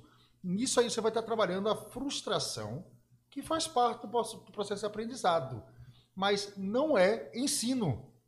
Ensinar é mostrar para o cão aonde andar. Isso. Então, fora isso aí, todas as vezes que seu cão estiver passeando ao seu lado, você tem que reforçar isso, seja com um petisco, seja com um carinho, seja com um elogio, marcando, né, que existe como você marcar comportamentos corretos e elogio, e depois reforçar. Tá? Então, assim, é preciso ensinar para que a gente possa trabalhar também a, a, a parte de correção. Tá? Eu não tenho como corrigir o que eu não ensinei. Então, se você está na rua e se esforçando para ensinar seu, seu cachorro a passear, para ter um passeio de qualidade, e teu problema é, cara, não sei mais o que fazer para corrigir quando ele me puxa, provavelmente está faltando ensinar. provavelmente. É, na cabeça do seu cachorro tá assim. Você fazendo isso que eu disse, você não vai estar alimentando o comportamento de puxar. Mas na cabeça do cachorro tá, tá, beleza, e o que eu faço?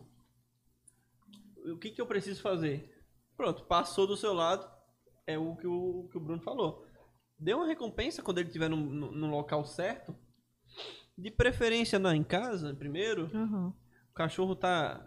ensina ele a andar do seu lado primeiro em casa, porque na rua tem muita distração. A casa é um ambiente controlado que você controla, deixa tudo bem calminho ali, vai adicionando distrações aos poucos, comportamento sempre. alimentando o comportamento sempre dele estar tá do seu lado. Aí você coloca nome de junto, fus, tem várias línguas aí, né? Você coloca o nome que você quiser, mas é mostrar para o cachorro que o comportamento que ele tem que ter é de estar andando do seu lado. E caso aconteça o que o meu fez de ir atrás do Timbu, porque é uma coisa natural dele, né? Cachorro, ele é cachorro. Uhum. Ele tem direito de errar. Ele tem que ter a obediência de voltar. Ponto. Tem que ter um vem forte, né? Tem que ter Volta. um vem muito forte. Esse, o vem, o center, como ele estava dizendo, uhum. como você falou também, é extremamente importante. Mas não vai alimentar o fato do cachorro puxar, fazendo aquilo que eu disse. E você pode alimentar um outro comportamento dele estar tá do seu lado. Treininho tranquilo, dá pra fazer em casa, vai sistematicamente indo pra rua aos poucos. Uhum. E lembrem do seguinte: falei agora há pouco sobre é, corrigir e ensinar. Né? É, quando a gente corrige, a gente está buscando uma solução para um problema que nós temos. Né? Não é o cachorro. O cachorro está sendo o cachorro. tá? Se ele tivesse na, no ambiente dele, no habitat dele natural, não tinha guia, não tinha coleiro, não tinha dono, tutor, não tinha nada. Ele ia andar na velocidade que ele quer, para onde ele quer. Tá? Então, quem tem um problema somos nós. Tá? Então, o corrigir o cão é a tentativa de resolver um problema nosso. O ensinar é resolver o problema do cão. Isso, excelente. Do cão. Tá? Então, antes de você corrigir, ensine. Uma vez que foi ensinado, a correção fará sentido para o cão, porque ela vai lembrar ele do que ele aprendeu. Exatamente, exatamente. Essa questão que você falou, Bruno, do petisco. Do quê? Do petisco. Levar ah, um petisco ah. quando estiver andando. Se o cão não foi condicionado a isso, a passear é, com petisco, enfim, depois de um certo adulto, isso ainda tem como funcionar? Por exemplo, é, eu saí com meu cão que nunca. O petisco é um reforço. É hum. um dos tipos de reforço. É muito importante que a gente entenda o nosso cão, né, conheça o nosso cão e saiba quais são os tipos de reforçadores que atuam melhor no cão, ou seja, que ele percebe como de mais valor para ele. Porque lembre que você tá, ele está na rua e você está disputando com todos os outros estímulos. Uhum. Tá? Por que, que ele está puxando a guia? Ele está tentando se, é, sair de, pro, de perto de você e ir para onde tem algo que chamou a atenção, gera o interesse nele. Uhum. Então você está disputando com vários estímulos. Para poder ser relevante, memorável, né, o reforço ali do ladinho da tua perna tem que ser algo de alto valor para ele. Tá? Daí a gente tem o, o, hábito de começar o treino de passeio com um reforço alimentar. Tá? Por dois motivos. Primeiro, eu já falei, porque tem um reforço alimentar e com um alimento que faça diferença para ele. Sim, que seja Não adianta atrativo. eu né? pegar a raçãozinha dele.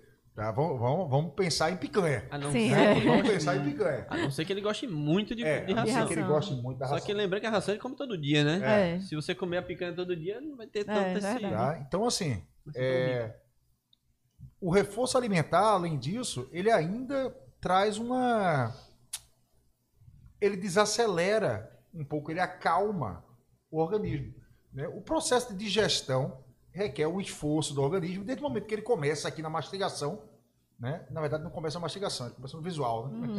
Mas já do- a partir do ponto da mastigação, o organismo se prepara para digerir é, o, o alimento. Então, ó, o organismo dá, o corpo dá uma desacelerada. Então, re- ge- eu- pode até acontecer, não recordo agora se já peguei, cães que ao receber um alimento ficam mais excitados. Pode acontecer, não é o padrão. Tá? Tem cães que quando você faz um elogio, ele pira na batatinha. Tem cão que quando recebe toque, você faz, muito bom, garoto! A bolinha do border collie. Tá, ah, pronto. Então, assim, vamos entender o que, que vai ser reforçador para o cão, ao mesmo tempo manter tranquilidade nele. E pode ser feito em qualquer idade, gente. Tá. Qualquer idade. Qualquer cachorro de qualquer idade pode aprender a passear bem. A diferença é que, se ele tem 5 anos, vamos supor, ele já faz 5 anos que ele aprende a passear errado. Então vai dar um pouquinho mais de trabalho. Não é da noite pro dia que tira 5 anos de Aham. comportamento Não. errado. Exato. Entendeu? É, mas- é possível, sim. Lógico, eu treinei cachorro idoso, Sim. mas Requer demora um pouco mais pouquinho de tempo, né? Lógico, lógico. O filhote, ele tá cru. Você É. tá ensinando o caminho certo já. Cachorro que já tem algum vício, demora um pouquinho mais. Mas ó, é interessante falar sobre essa comida do passeio e, e passeio, que não é interessante. É lógico que a gente tá falando aqui, usando comida, usando algum reforçador, se for comida, principalmente, é, visando ensinar alguma coisa, o Sim. treino. Não vai encher a sua- a barriga do seu cachorro de comida e já passear. Se for um cachorro de porte médio para grande também, ou gigante, isso pode acontecer com qualquer um, mas é bem mais comum nesses portes maiores, que eles comem Uhum. mais. Sim. É, pode dar um problema gravíssimo, que é a famosa Torção estomacal. Sim. torção gástrica, velho. Vai, vai dar um problema gigantesco. Um amigo nosso, Fred, ele tem um cliente que é um pointer, né? É um- acho que é um point, um braco ou é É. um pointer. Gigante o cachorro. Ele não deu comida antes do passeio, Uhum. o dono. O dono deu a comida depois, se eu não me engano, ele tava dando uma vez ao dia. O cachorro que come muito, é bom fracionar pelo menos duas vezes ali. Aí, enquanto ele voltou do passeio, respirando muito forte ainda, deu a comida pro cachorro, deu a torção, correu pro hospital, é, é cirurgia, é dinheiro, quase que o cachorro faleceu. Se eu não me engano, ele perdeu o baço. Não recorta. É. Então, é bem grave. A- as pessoas falam muito assim: a gente dá a comidinha dele pra ele fazer cocô na rua. Não faz isso não, que você vai perder o cachorro. Que esse negócio é um problema. Deve ter outros problemas, eu não sou veterinário, mas isso é o mais comum que a gente escuta muito. Não é, não é difícil de acontecer com cachorros grandes. Então, ó. Se Médios você... também, Douglas. Médio porte também. Médio também. Médio Eu acho que essa dica é muito importante, porque eu também já vi casos que. Uhum. Se É. você tá, tá, tá levando o seu cachorro pra passear de barriga cheia, a chance é gigante, principalmente um parcão, viu? Que ele vai correr muito livre, Sim. movimentos rápidos. Nossa senhora. Ou ele solto mesmo com a. Solto assim, com a guia longa e tal. É muito perigoso pro cachorro, pro seu bolso. É, é, é só tem coisas negativas nesse sentido aí. Uma coisa bem bacana é que as famílias estão se reorganizando por conta dos pets, né? E tem um monte de famílias que, inclusive, jovens casais que decidiram não ter filhos e tem cães, né? Que acaba se é é bem interessante porque está nascendo famílias com cães com hábitos é, dentro da rotina que privilegiam os cães. Né? Ah, Eu não vou dizer, estou chamando privilegiam, mas eu vou chamar agora de respeitam os cães. Mas não é todo dia que a gente consegue dar uma rotina fantástica, né? um, um dia fantástico para o nosso cão. né? Por melhor que nós tentemos ser enquanto tutores, nós falhamos. Nem sempre a culpa é nossa, inclusive. Às vezes é, aconteceu um problema no trabalho, por aí vai. Sim. Muita gente tem se programado para passear duas vezes por dia. Isso é muito legal, independente do porte do teu cão. tá? É muito legal. Só que você não precisa fazer com o teu cão dois mega passeios de gasto de energia físico. tá? Existem passeios, se você passeia mais de uma vez por dia, você pode quebrar esses passeios entre um passeio de gasto de energia físico, um passeio longo, né? um passeio, passeio longo, longo, e um passeio que a gente chama de passeio de exploração. Né? Eu digo brincando no meu curso que é o passeio Zeca Pagodinho, né? Deixa o cão me levar, o cão leva eu, né? Que é o de exploração. Ele vai ali, você vai meio que acompanhando o cão, deixa ele cheirar. Você não tem um trajeto pré-definido, né? O outro trajeto, o outro passeio é um passeio de gasto de energia, de deslocamento. Então, ó, faz de conta que você subiu na esteira ergométrica com o cão. Subiu, subiu na esteira ergométrica, cara, você não vai ficar com o WhatsApp na mão. Isso. Você não vai ficar descendo da esteira para poder falar com as pessoas. Tá? Então, assim, ó, agora eu vou queimar a energia do meu cão. Esse passeio que é mais longo, ele é mais longo e, obviamente, ele é mais duradouro. Ele vai durar mais, mais tempo. O outro passeio, poxa, o outro passeio pode ser um passeio até com a duração do tal do passeio de xixi cocô. Ali na faixa dos 15, 20 minutinhos que eu tô uhum. ali, ó, tranquilo. É, a maioria dos cães, salvo exceções, mas a maioria dos cães vive muito bem se você der um passeio por dia de 35 qualidade. a 40 minutos de qualidade. Onde o passeio tem intensidade, né, frequência ali, ritmo, tá? e ele mistura gasto de energia com momentos, geralmente no início e no fim, de exploração. E aí, para quem não tem como fazer dois passeios no dia, muita gente não tem. É. Né? Se você não tem, poxa, naquele um que você dá, não faz o passeio só do xixi cocô, não, pelo amor de Deus. Ou então contrata a gente, né? É. Esse, essa é... opção também. É, é, aí eu, eu acho que é bacana, a gente pega o gancho. Pega o gancho, né? é. Exatamente. E, e já para saber, quando é que é importante, é, assim, é fundamental, né? Contratar um, um dog walker, um passeador profissional. Depende da vida do, do tutor, né? Eu aconselho que se você está pensando em ter um cachorro, Veja se você tem tempo, modificar a sua vida para ter tempo do passeio dele. Eu, como adestrador, sempre oriento: ó, o cachorro, tem, independente do porte, da raça, da idade, ele tem que fazer passeio duas vezes ao dia. Você só vai alterar a quantidade, pegar um bulldogão lá, um labrador, a diferença vai ser grande de um passeio longo. Mas é, você tem que fazer pelo menos dois passeios por dia e virando uma rotina, até aquela história de, ah, vou dar comidinha para ele fazer cocô na rua. Ele vai segurar sozinho porque o, o, filhote, ele tem, ele não controla muito bem a bexiga ainda, igual um bebê Sim. que usa fralda. Uhum. Então, às vezes ele faz aquele xixizinho da felicidade quando vê o dono e tudo mais. Mas quando o cachorro vai ficando mais adulto, ele consegue controlar. E ele vai preferir, com o tempo, existindo uma rotina, dois passeios por dia, ele vai preferir fazer xixi ou cocô na rua. É interessante ter uma, uma referência em casa, caso esteja chovendo, é, com, é. alguma coisa acontecendo. Foi um erro que eu cometi com o meu mais velho. Eu alimentei muito o fato dele fazer na rua, fazer na rua. Um belo dia choveu, eu morava no, no Ipicep ali, inundou. Fiquei dois dias ilhado e ele ficou dois dias sem fazer xixi e fazer cocô. Comendo, brincando. Aí você vê o poder do cachorro de segurar. Quando ele fez, ele chorou. Então, ele tem que ter uma referência em casa. E existindo uma rotina, ele vai preferir fazer na rua, tá? Mas se não conseguir passear, vai fazer dentro de casa. É, não tá, já tem cachorro, pegou esse, eu falo muito do Border Collie porque é, as pessoas cometem muito esse erro. É um cachorro bonito tal. Peguei porque ele é bonito. Uhum, Só beleza, que né? a pessoa quer sair para trabalhar 12 horas por dia, quer voltar, o seu apartamento não vai estar tá inteiro, tá? Não vai estar. Tá. Se você deixar ele restrito, vai causar tantos problemas de comportamento nele. Se brincar todos aqueles que a gente falou, comportamento latido excessivo, roer os móveis, roer parede, roer a pata, correr atrás do próprio rabo vai levar reclamação do prédio, vai trazer muito problema. Já pegou o Border Collie? Já tá, tem esse trabalho de 12 horas por dia na rua? Passeador. Passeador. É, quando o Douglas fala Border Collie, é... a gente está falando de raças que são raças de trabalho. Isso, não é nada contra né? o Border Collie. Né? Até porque eu e aí um... tem outros é cães, inclusive, que entram nesse grupo, tá? Por exemplo, o Border Collie é um cão de raça de pastoreio. Né? Todos os cães que vocês conhecem com o nome pastor fazem parte da raça de pastoreio. Isso. Então, pastor alemão, pastor belga de Malinois, pastor australiano, tudo quanto pastoreio. O, o Blue Healer, né, o famoso boiadeiro australiano. australiano. A diferença é que ele pastoreia bois, então não pastoreia, é um boiadeiro, né?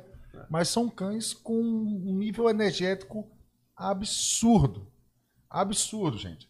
Né? Ontem eu tava falando para pro Douglas, eu sou louco para ter um Blue Healer. Ele fez, é comprar e se arrepender, porque a dedicação...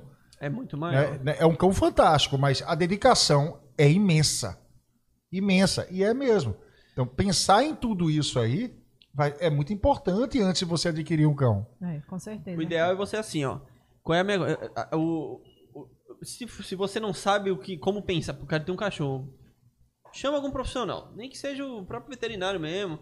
Ele vai orientar um adestrador que vai te explicar melhor.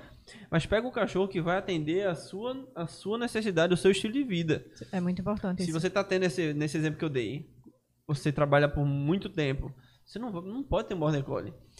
Mas não você pode já ter um tem, beagle. Não pode ter beagle. Você tem que ter um cachorro que seja mais preguiçosão mesmo. Que tem uma energia mais baixa, né? Muito mais baixa. Pode ser aquele o, o, o bulldogão mesmo. Você vai tem muita opção, né?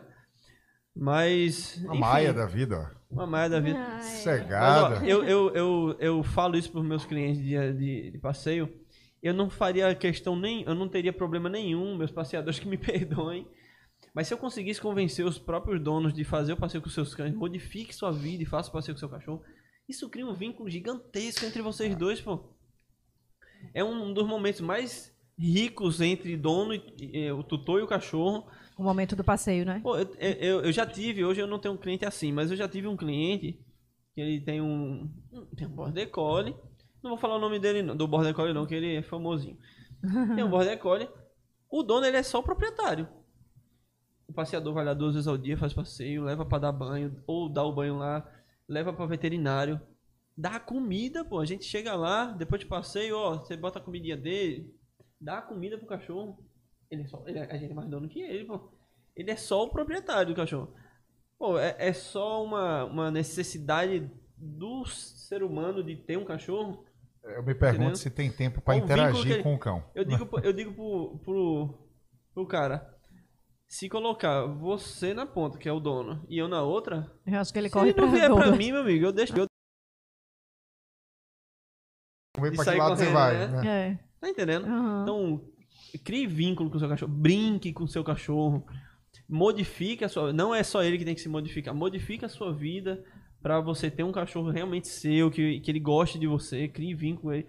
Mas aconteceu, por, às vezes você tem esse tempo hoje para ter um cachorro de qualquer raça, mas, a, pô, meu trabalho agora tá me exigindo muito. Não tem problema, contrata um passeador. O único ele vai você vai ter um ciúmezinho, tá? Que o passeador chega, o cachorro fica felicíssimo. Felicíssimo. Que ele só chega para passear, então é, é o melhor cara do mundo. Mas é. É, não vai perder o vínculo que ele tem com você. Agora, se você só é dono. Eu lembro quando você falou isso, é, só um minutinho, quando você falou isso de ficar louco quando o passeador chega, o meu, que participava de exposição, ele ficava assim quando chegava o handler. É? Ele não podia ouvir a voz do Handler, que ele ficava enlouquecido até hoje. Quando o Handler, às vezes, vai lá no prédio, porque tem outros, outros cães, enfim, ele escuta. Uma vez ele começou a ficar desesperado dentro de casa, eu sem saber o que era. Andando de um lado para o outro, porque Shiba é muito pouco vocal. Raramente, uhum. é, acha que nem, você acha que nem late. Mas quando tá passando alguém perto do apartamento, enfim, para avisar, eles latem, né? E ele uhum. latindo e agoniado. Eu disse, meu Deus, o que é que aconteceu? O interfone não tocou, não aconteceu nada. Quando eu vi, era Ricardo que estava perto, estava no uhum. mesmo andar. Ele sentiu que era Ricardo, ficou cheiro, é, apaixonado. Com, a, é. a gente não está ouvindo nada, mas eles estão sentindo o cheiro é. muito mais longe que nós. Esse narizinho aí é, é. extremamente potente, pô. Ele fica agoniado. Às vezes a gente tá no quarto, o cachorro do nada dá um latido, né? E você não nem imagina o que, que, que seja. É. Tem que perguntar a ele, velho. É. Tem que perguntar a ele. Que só ele vai saber dizer. É. É, eu acho que essa questão do quando chamar o passeador, tem vários casos em que um passeador profissional pode cair muito bem na vida de uma família sabe? e na vida do cão, principalmente, é. né? É, por exemplo, hoje em dia eu atendo, cada vez mais, eu atendo tutoras com a idade bem avançada. Ah, interessante isso. Sabe? Bem avançada. E elas conseguem passear com seus cães, né? Numa, curtem muito, inclusive, passear com seus cães é uma fase da vida que elas, as pessoas têm até mais tempo para os seus cães. Eu acho isso bem mais. bacana. Mas existem algumas limitações físicas, né? tanto de energia da própria tutora, quanto às vezes da disposição, né? disponibilidade, etc. E aí eu digo, ó, por que não? Você não passeia com seu cão todo dia? Passeio, Bruno. Tá. ele tá. É, muitas vezes eu identifico que o cão tá com um déficit de gasto de energia. Uhum. E vamos fazer o seguinte: é viável encaixar aqui que sejam três vezes por semana. Que sejam três vezes por semana seu cão. Porque gera, essa tutora específica que eu estou falando, ela, nos finais de semana, ela, ela leva o cão para gravatar. Uhum. Então o cão fica solto na casa de campo, aí ó, já é a festa. É a festa. Né? Durante a semana, vamos ver se consegue encaixar ali na segunda, terça e quinta. Segunda, quarta e sexta, para não atrapalhar a viagem para Gravatar. Aí ela fez, poxa, pode ser, Bruno. Vamos ter, quanto que é? Tá, e, e, é bacana que o serviço de passeador não é um serviço caro. Uhum. É um serviço super útil, inclusive, não é um serviço caro. Né? E o cão dela mudou da água pro vinho.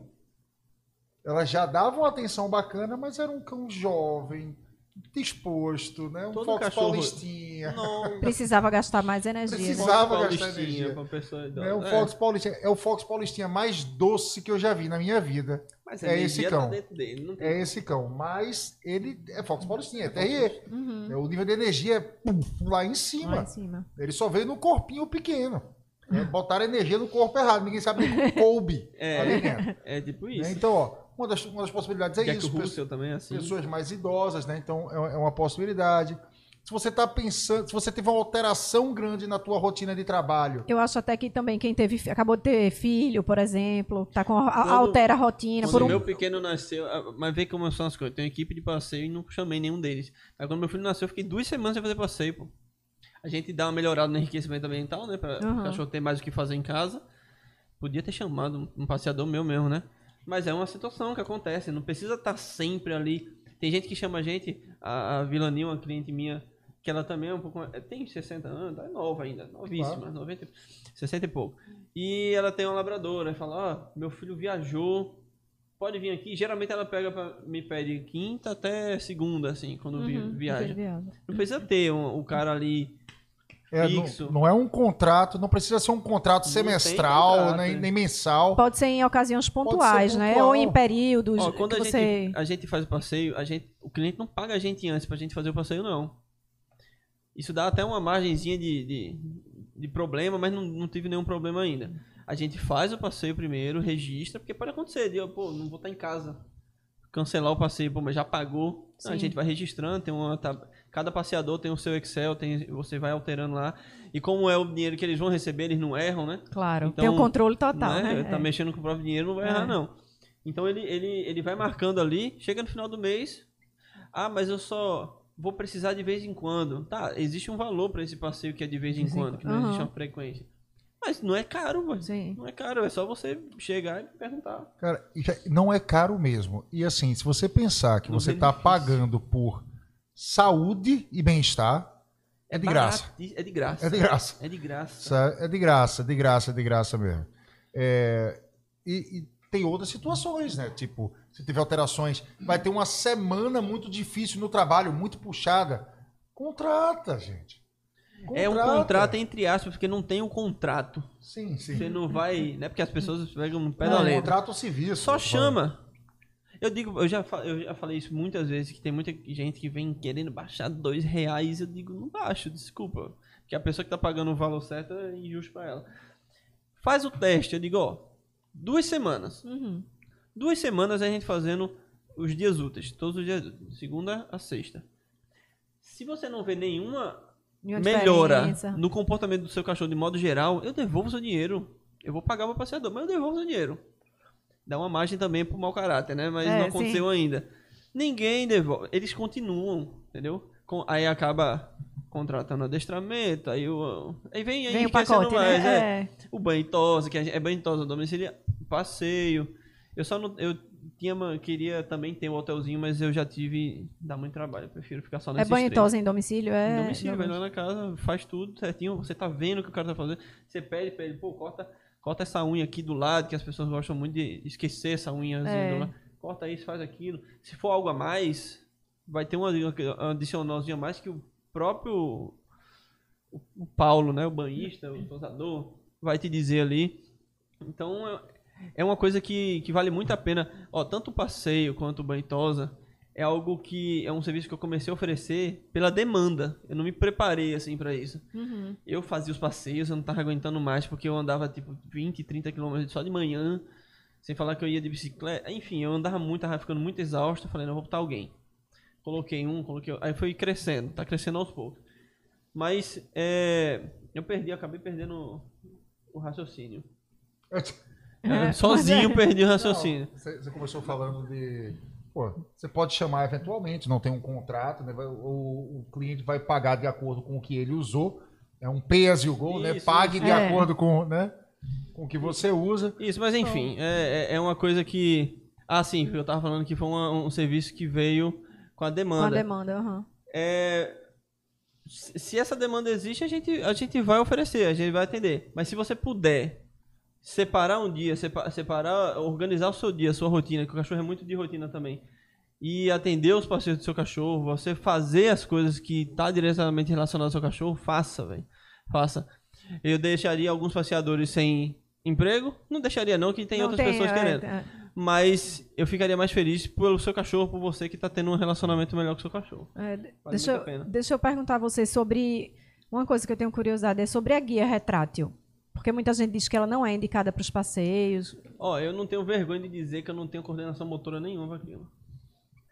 Porque uma hora ela trava, outra hora ela libera, outra hora puxa, eu não sei. Eu, eu não aconselho, a não ser que você esteja bem craque naquilo, Aham. eu não aconselho, sabe por quê? Uma guia muito longa, por isso que eu falei no máximo dois metros ali pra um passeio. Você tá andando na calçada aqui, que Recife já é carente disso, né? Às vezes até tem, mas as pessoas gostam de andar na rua. Mas você tá andando aqui na calçada e você, você tá com a sua guia retrátil de 5 metros e o cachorro tá lá na frente. Enquanto ele tá aqui na, na calçada, tudo bem. E se ele fizer assim?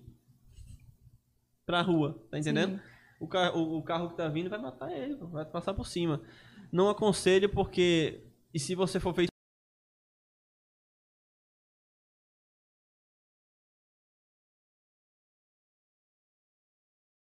Fazer.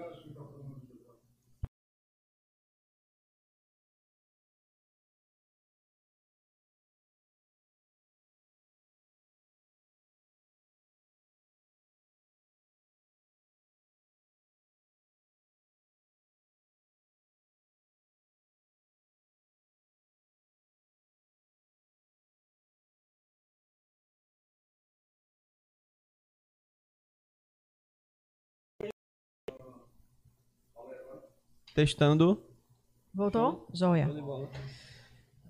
Então, guia retrátil.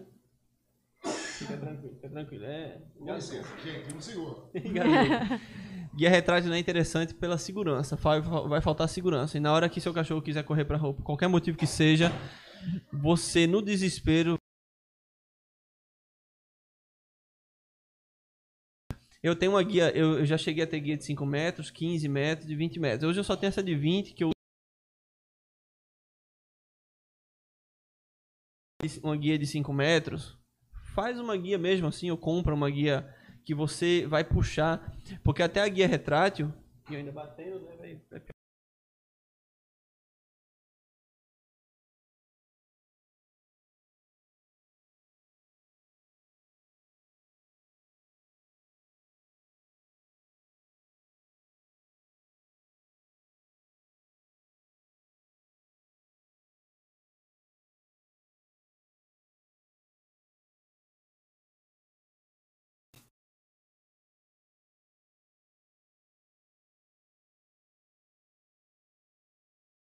vai ficar- Cortou a dele.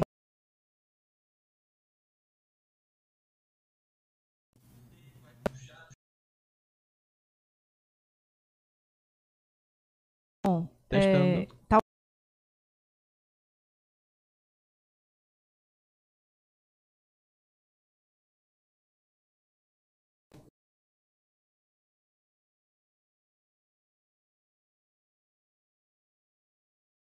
Tá sem, tá sem som, tô vendo. Voltou? Tava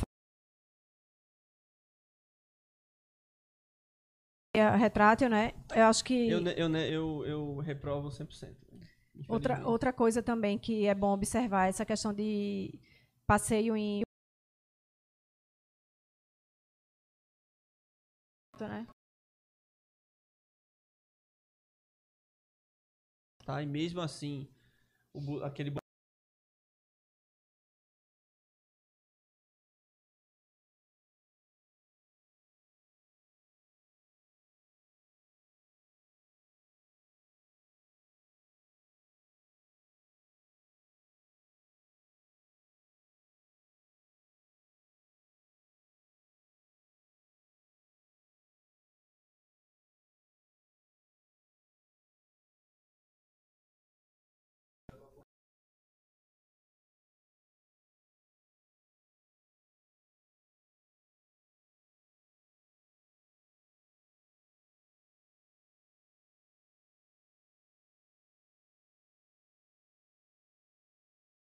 fazer passar.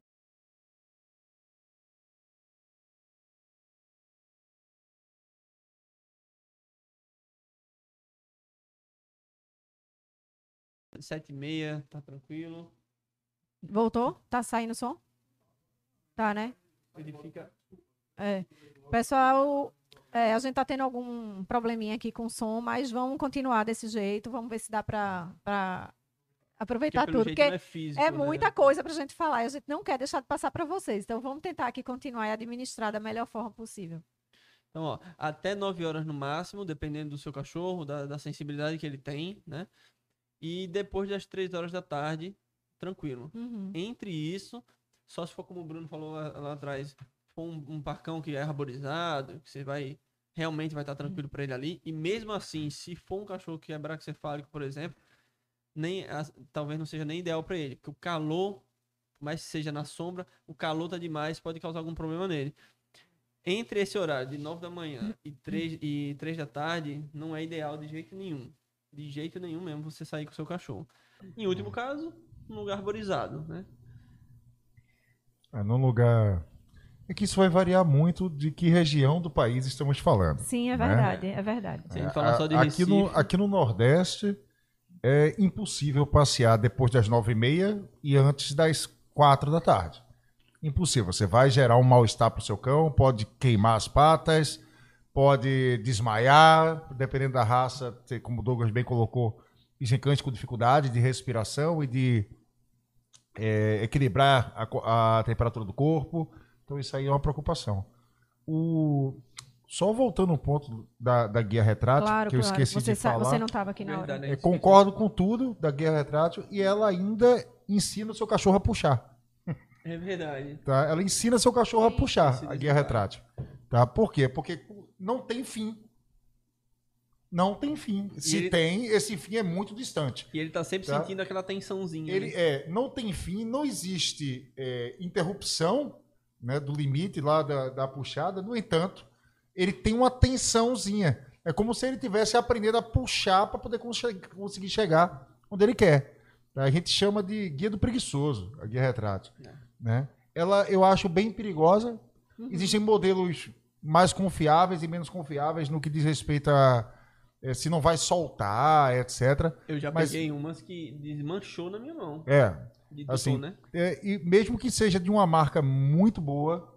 E tem algumas, tá? Sim. tem de marcas famosas, e que Sim. tenho certeza que a estrutura do equipamento é legal, mas o equipamento em si, do ponto de vista de segurança, ele deixa um pouco a desejar, sabe? Porque se ela é retrátil e vai e, e- e dessa forma a gente vai dar muita distância para o cachorro, a probabilidade, ou na verdade a possibilidade desse cachorro sair da calçada e ir para a rua é muito grande É muito grande, é. tá? É muito grande. Então, uma guia retrátil para um parque, ela já não vai trazer questões de segurança, beleza. Tá? Mas é, vai ensinar seu cachorro a passear puxando. Essa questão de, de guia é uma coisa muito importante. É, que tem marcas super famosas, mas fama também não, nem sempre quer dizer que é o melhor, né? É o produto de maior qualidade. É uma coisa de guias Uhum. que é bacana para o tutor prestar atenção, é que assim, a- principalmente se teu cão não é educado, né? Se ele não, porque, por exemplo, o Douglas falou do caso lá que o material de passeio, o equipamento de passeio falhou, o cão dele foi atrás de outro animal e ele fez, cara, volta aqui e o cara, e o, ca- o cão voltou, voltou. né? Mas cães educados podem não voltar, dado o estímulo ser muito forte ou desconhecido para ele, né? E um cão não educado vai partir. Então, é bem importante que vocês prestem atenção na qualidade do mosquetão que vocês estão comprando. Mosquetão. Tá? Eu acho que de toda, de tudo que compõe o equipamento de passeio, essa subpeça, que é um mosquetão, é importantíssimo, porque o é bem verdade que a gente gasta bastante com nossos cães e às vezes nós buscamos fazer algumas economias, vemos uma oferta, uma promoção e não, não entendemos que aquilo ali pode ser perigoso. Né? Mas esses mosquetões tradicionais, assim, que eu digo que é tipo de chaveiro de carro. Nossa, você. Né? Pelo amor de Deus. Você falando de mosquetão, eu aprendi isso com um dos parceiros da gente, da BT Pet, que a Aham. gente, na BT Pet, preza muito por fechar parceria com, com pessoas comprometidas, com marcas que tenham. é, é, isso mesmo, é, se comprometam com segurança de material, se for questão de produto, não for serviço, né, no caso. E tem uma marca que é parceira da BT Pet, justamente de guias, coleiras, e aprendi, eu aprendi isso com eles, é, que é o, o mosquetão duplo, que eu não conhecia. E é Sim. justamente por questão de segurança. É super seguro. Os meus usam, é, não só de uma marca, usam de mais de uma, mas o deles realmente é muito seguro. E todo mundo que usa, que, que começou a usar, Elogio. fica impressionado com a segurança. Porque é um mosquetão duplo. Se, é, olha, para abrir aquilo ali. Diminui é- a atenção em um mosquetão só, né? Vai com certeza. dois Esse ali. que você falou aí de tipo chaveiro, não, pelo amor É, de porque Deus. esse do tipo chaveiro, ele tem uma clave assim que a gente baixa e aí o Sim. pino desce, É. né? Uhum. O primeiro problema é que ali dentro tem uma molinha. Né? E aquela molinha, para poder ela saltar, é, é uma questão de tempo. Sim. Aquele pino que tem o. Faz assim, né? Tem- é tipo uma interrogação, né? Assim, ó, assim, ó. Tem uma interrogação, Uhum. né? E aí o pino bate aqui assim, né? Tem dois tipos, tem um que é pior que o outro. Tem um que bate seco. É cerrado em cima, ele bate seco. Fazendo uma grande tensão aqui, ó. E aí a molinha quebra mais rápido. Uhum. Tem um que ele não bate seco porque essa parte superior ela é furadinha. Demora mais a quebrar. Mas o tipo de mosquetão que você deve buscar, no mínimo, é um mosquetão de alpinismo. No Isso. mínimo. Hoje em dia a gente tem mosquetão de alpinismo com trava de segurança rosqueada. tá? Já é bem Já melhor. é melhor, é. Bem melhor. A chance de abrir ela existe, mas é bem pequena. Bem verdade que vocês têm que rosquear até o fim. Tá? É. Tem gente que faz assim é somente para poder ver o- a rosquinha subir. subindo. É.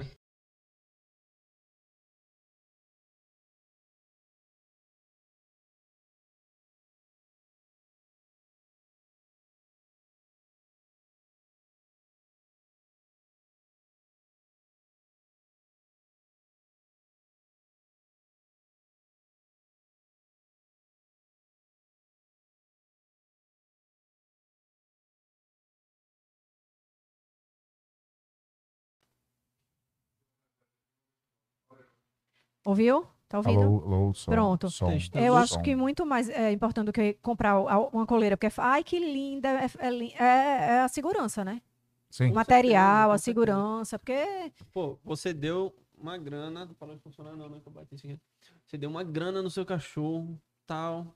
Mas aí você vai economizar na coleira, bicho. é, Mesmo se você, pô, mas eu não tenho, a pessoa que tá vendo agora, eu não tenho dinheiro, eu não com meu cachorro, eu, eu, eu adotei da rua, ficava ali no mercadinho, peguei. Mas se, um, se tem um dinheiro que você vai gastar com ele, vai ser com, com a, com a coleira, bicho.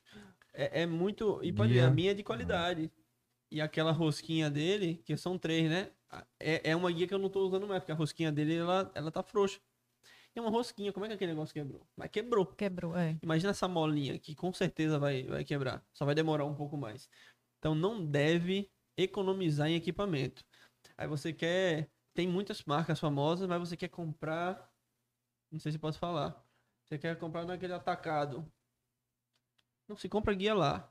Aham. Compra uma coisa de qualidade, um negócio, uma, uma, uma, uma ferramenta, uma guia, um, um, peitoral de uma marca que é conhecida. Pergunta, qualquer pessoa sabe dizer qual é a melhor marca que tem. Aí você pega um intermediário ali, já vai te ajudar muito. Vai pegar uma que você não tem nem marca, não sabe nem de onde veio. Aham. Faça isso não. É. Seu cachorro vai escapar na rua. Outra coisa que eu quero falar, eu quero até falar, é, em nome da BT Pet, que a gente sempre faz uma campanha, já tem vários posts na, no Instagram, que aí eu vou pedir depois para os meninos falarem também. É você que é tutor, colabore e recolha a caquinha do seu cachorro quando estiver passeando.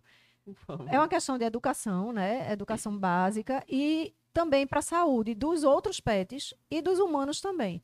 Então, assim, vamos nos unir, todos os tutores unidos. Né? Eu sei que às vezes falta lixeira na rua, isso aí eu concordo. Acho que o poder público poderia colocar outras lixeiras ou até é, os próprios condôminos de um edifício, como eu vejo na minha rua, várias pessoas se reúnem, colocam lá o lixeirinho. E se não tiver, você faz aquele esforço de segurar o, o lixinho até chegar em casa. Mas, por favor, porque não tem coisa mais desagradável de você estar tá andando numa calçada, assim, tá cheio de, de dejetos, assim, né? E você não tem necessidade Terrível. disso. Tem. Tem uma coisa mais desagradável. É pisar. Ah, é. sim. É quando a gente pisa. Isso é verdade. Ou quando o nosso, o nosso cão, que tem pelo longo, pisa. Ixi. Né? Ai, Bruno. O poker é. Eu nem tinha Nossa, pensado nisso, confesso. E o... Ah, quando você, tutor, você, tutora, que... Mas não, mas eu levo o saquinho, eu, eu coleto né, o cocô do meu cachorro. Não adianta pôr o cocô no, no, saquinho e deixar o cocô no saquinho na rua. Na, na tá? árvore. Tá? Não adianta Nossa, deixar lá. Me dá uma raiva isso. Tá? Porque você não está mantendo, você não está sendo legal nem com o seu bairro, nem com os moradores e muito menos com a natureza. Porque Cê... tinha um cocô lá que ia se decompor, agora vai ficar um cocô dentro do saco. Dentro um saco não chove. Um né? Até as, eu, uma vez eu estava andando com o meu cachorro e conversei com a, os, as pessoas que recolhem lixo, né? Nos lixeiros, não sei o que, eles disseram. A senhora não tem noção como é um trabalho que a gente tem quando esse, que encontra uma árvore cheia de saquinho de de cocô. Então, assim, se você pensar um pouquinho, se fosse você que tivesse naquela situação, se você, como o Bruno falou, nunca tinha pensado nisso, realmente, um cachorro de pelo longo. Nossa, Ave suja Maria. tudo. Suja tudo. E às vezes as pessoas querem acumular esses saquinhos de cocô numa árvore ali que nem é ponto de parada do lixeiro. Sim. Aí quando eles vão parar é porque tá um negócio tão grande já, uma quantidade tão sinistra de saquinho de cocô, que eles vão ser obrigados a pegar. Ou então algum morador que vai fazer. Você só tá você tá fazendo tudo certo. Aí pega e joga o saquinho na. E quando você vai falar, porque já aconteceu. Já aconteceu comigo esses dias. É, antes de ontem, acho que foi, sei lá, esses dias agora, essa semana. É, eu tava com um cachorro de um cliente. Aí eu fui dar uma, uma, voltinha com ele só porque a gente ia fazer um treino dentro do prédio, para não acontecer dele fazer um cocôzinho dentro do prédio. Uhum. Eu, queria, eu pensei que ele ia só fazer o xixi. Ele o cocô e eu tava sem saco. E aí eu vou deixar lá. Eu busquei uma árvore, uma folha grande e peguei com a folha. E eu filmei isso, inclusive, que eu tava filmando na hora do treininho. Filmei isso, inclusive, para pessoa não achar, pros seguidores não achar que a gente deixou lá, né? Uhum. Peguei aquilo ali, procurei um lixo e joguei com a folha dentro.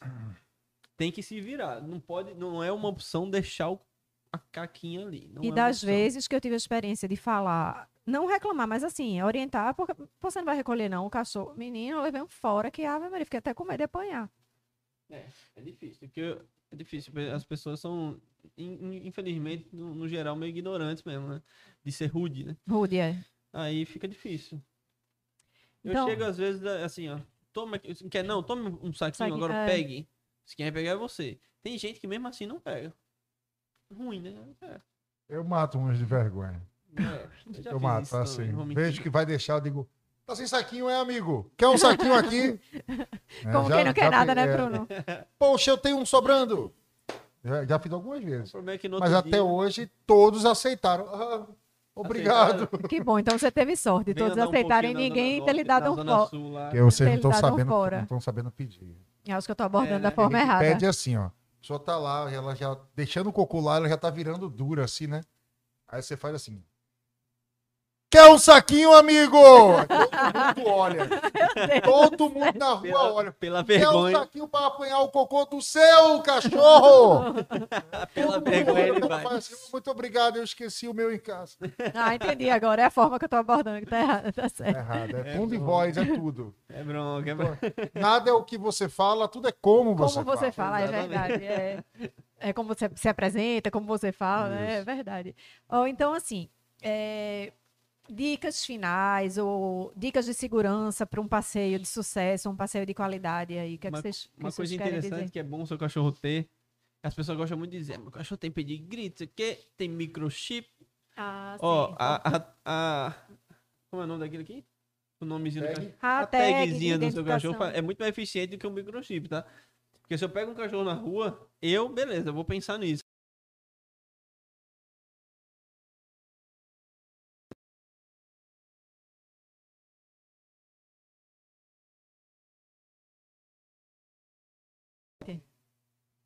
Voltou?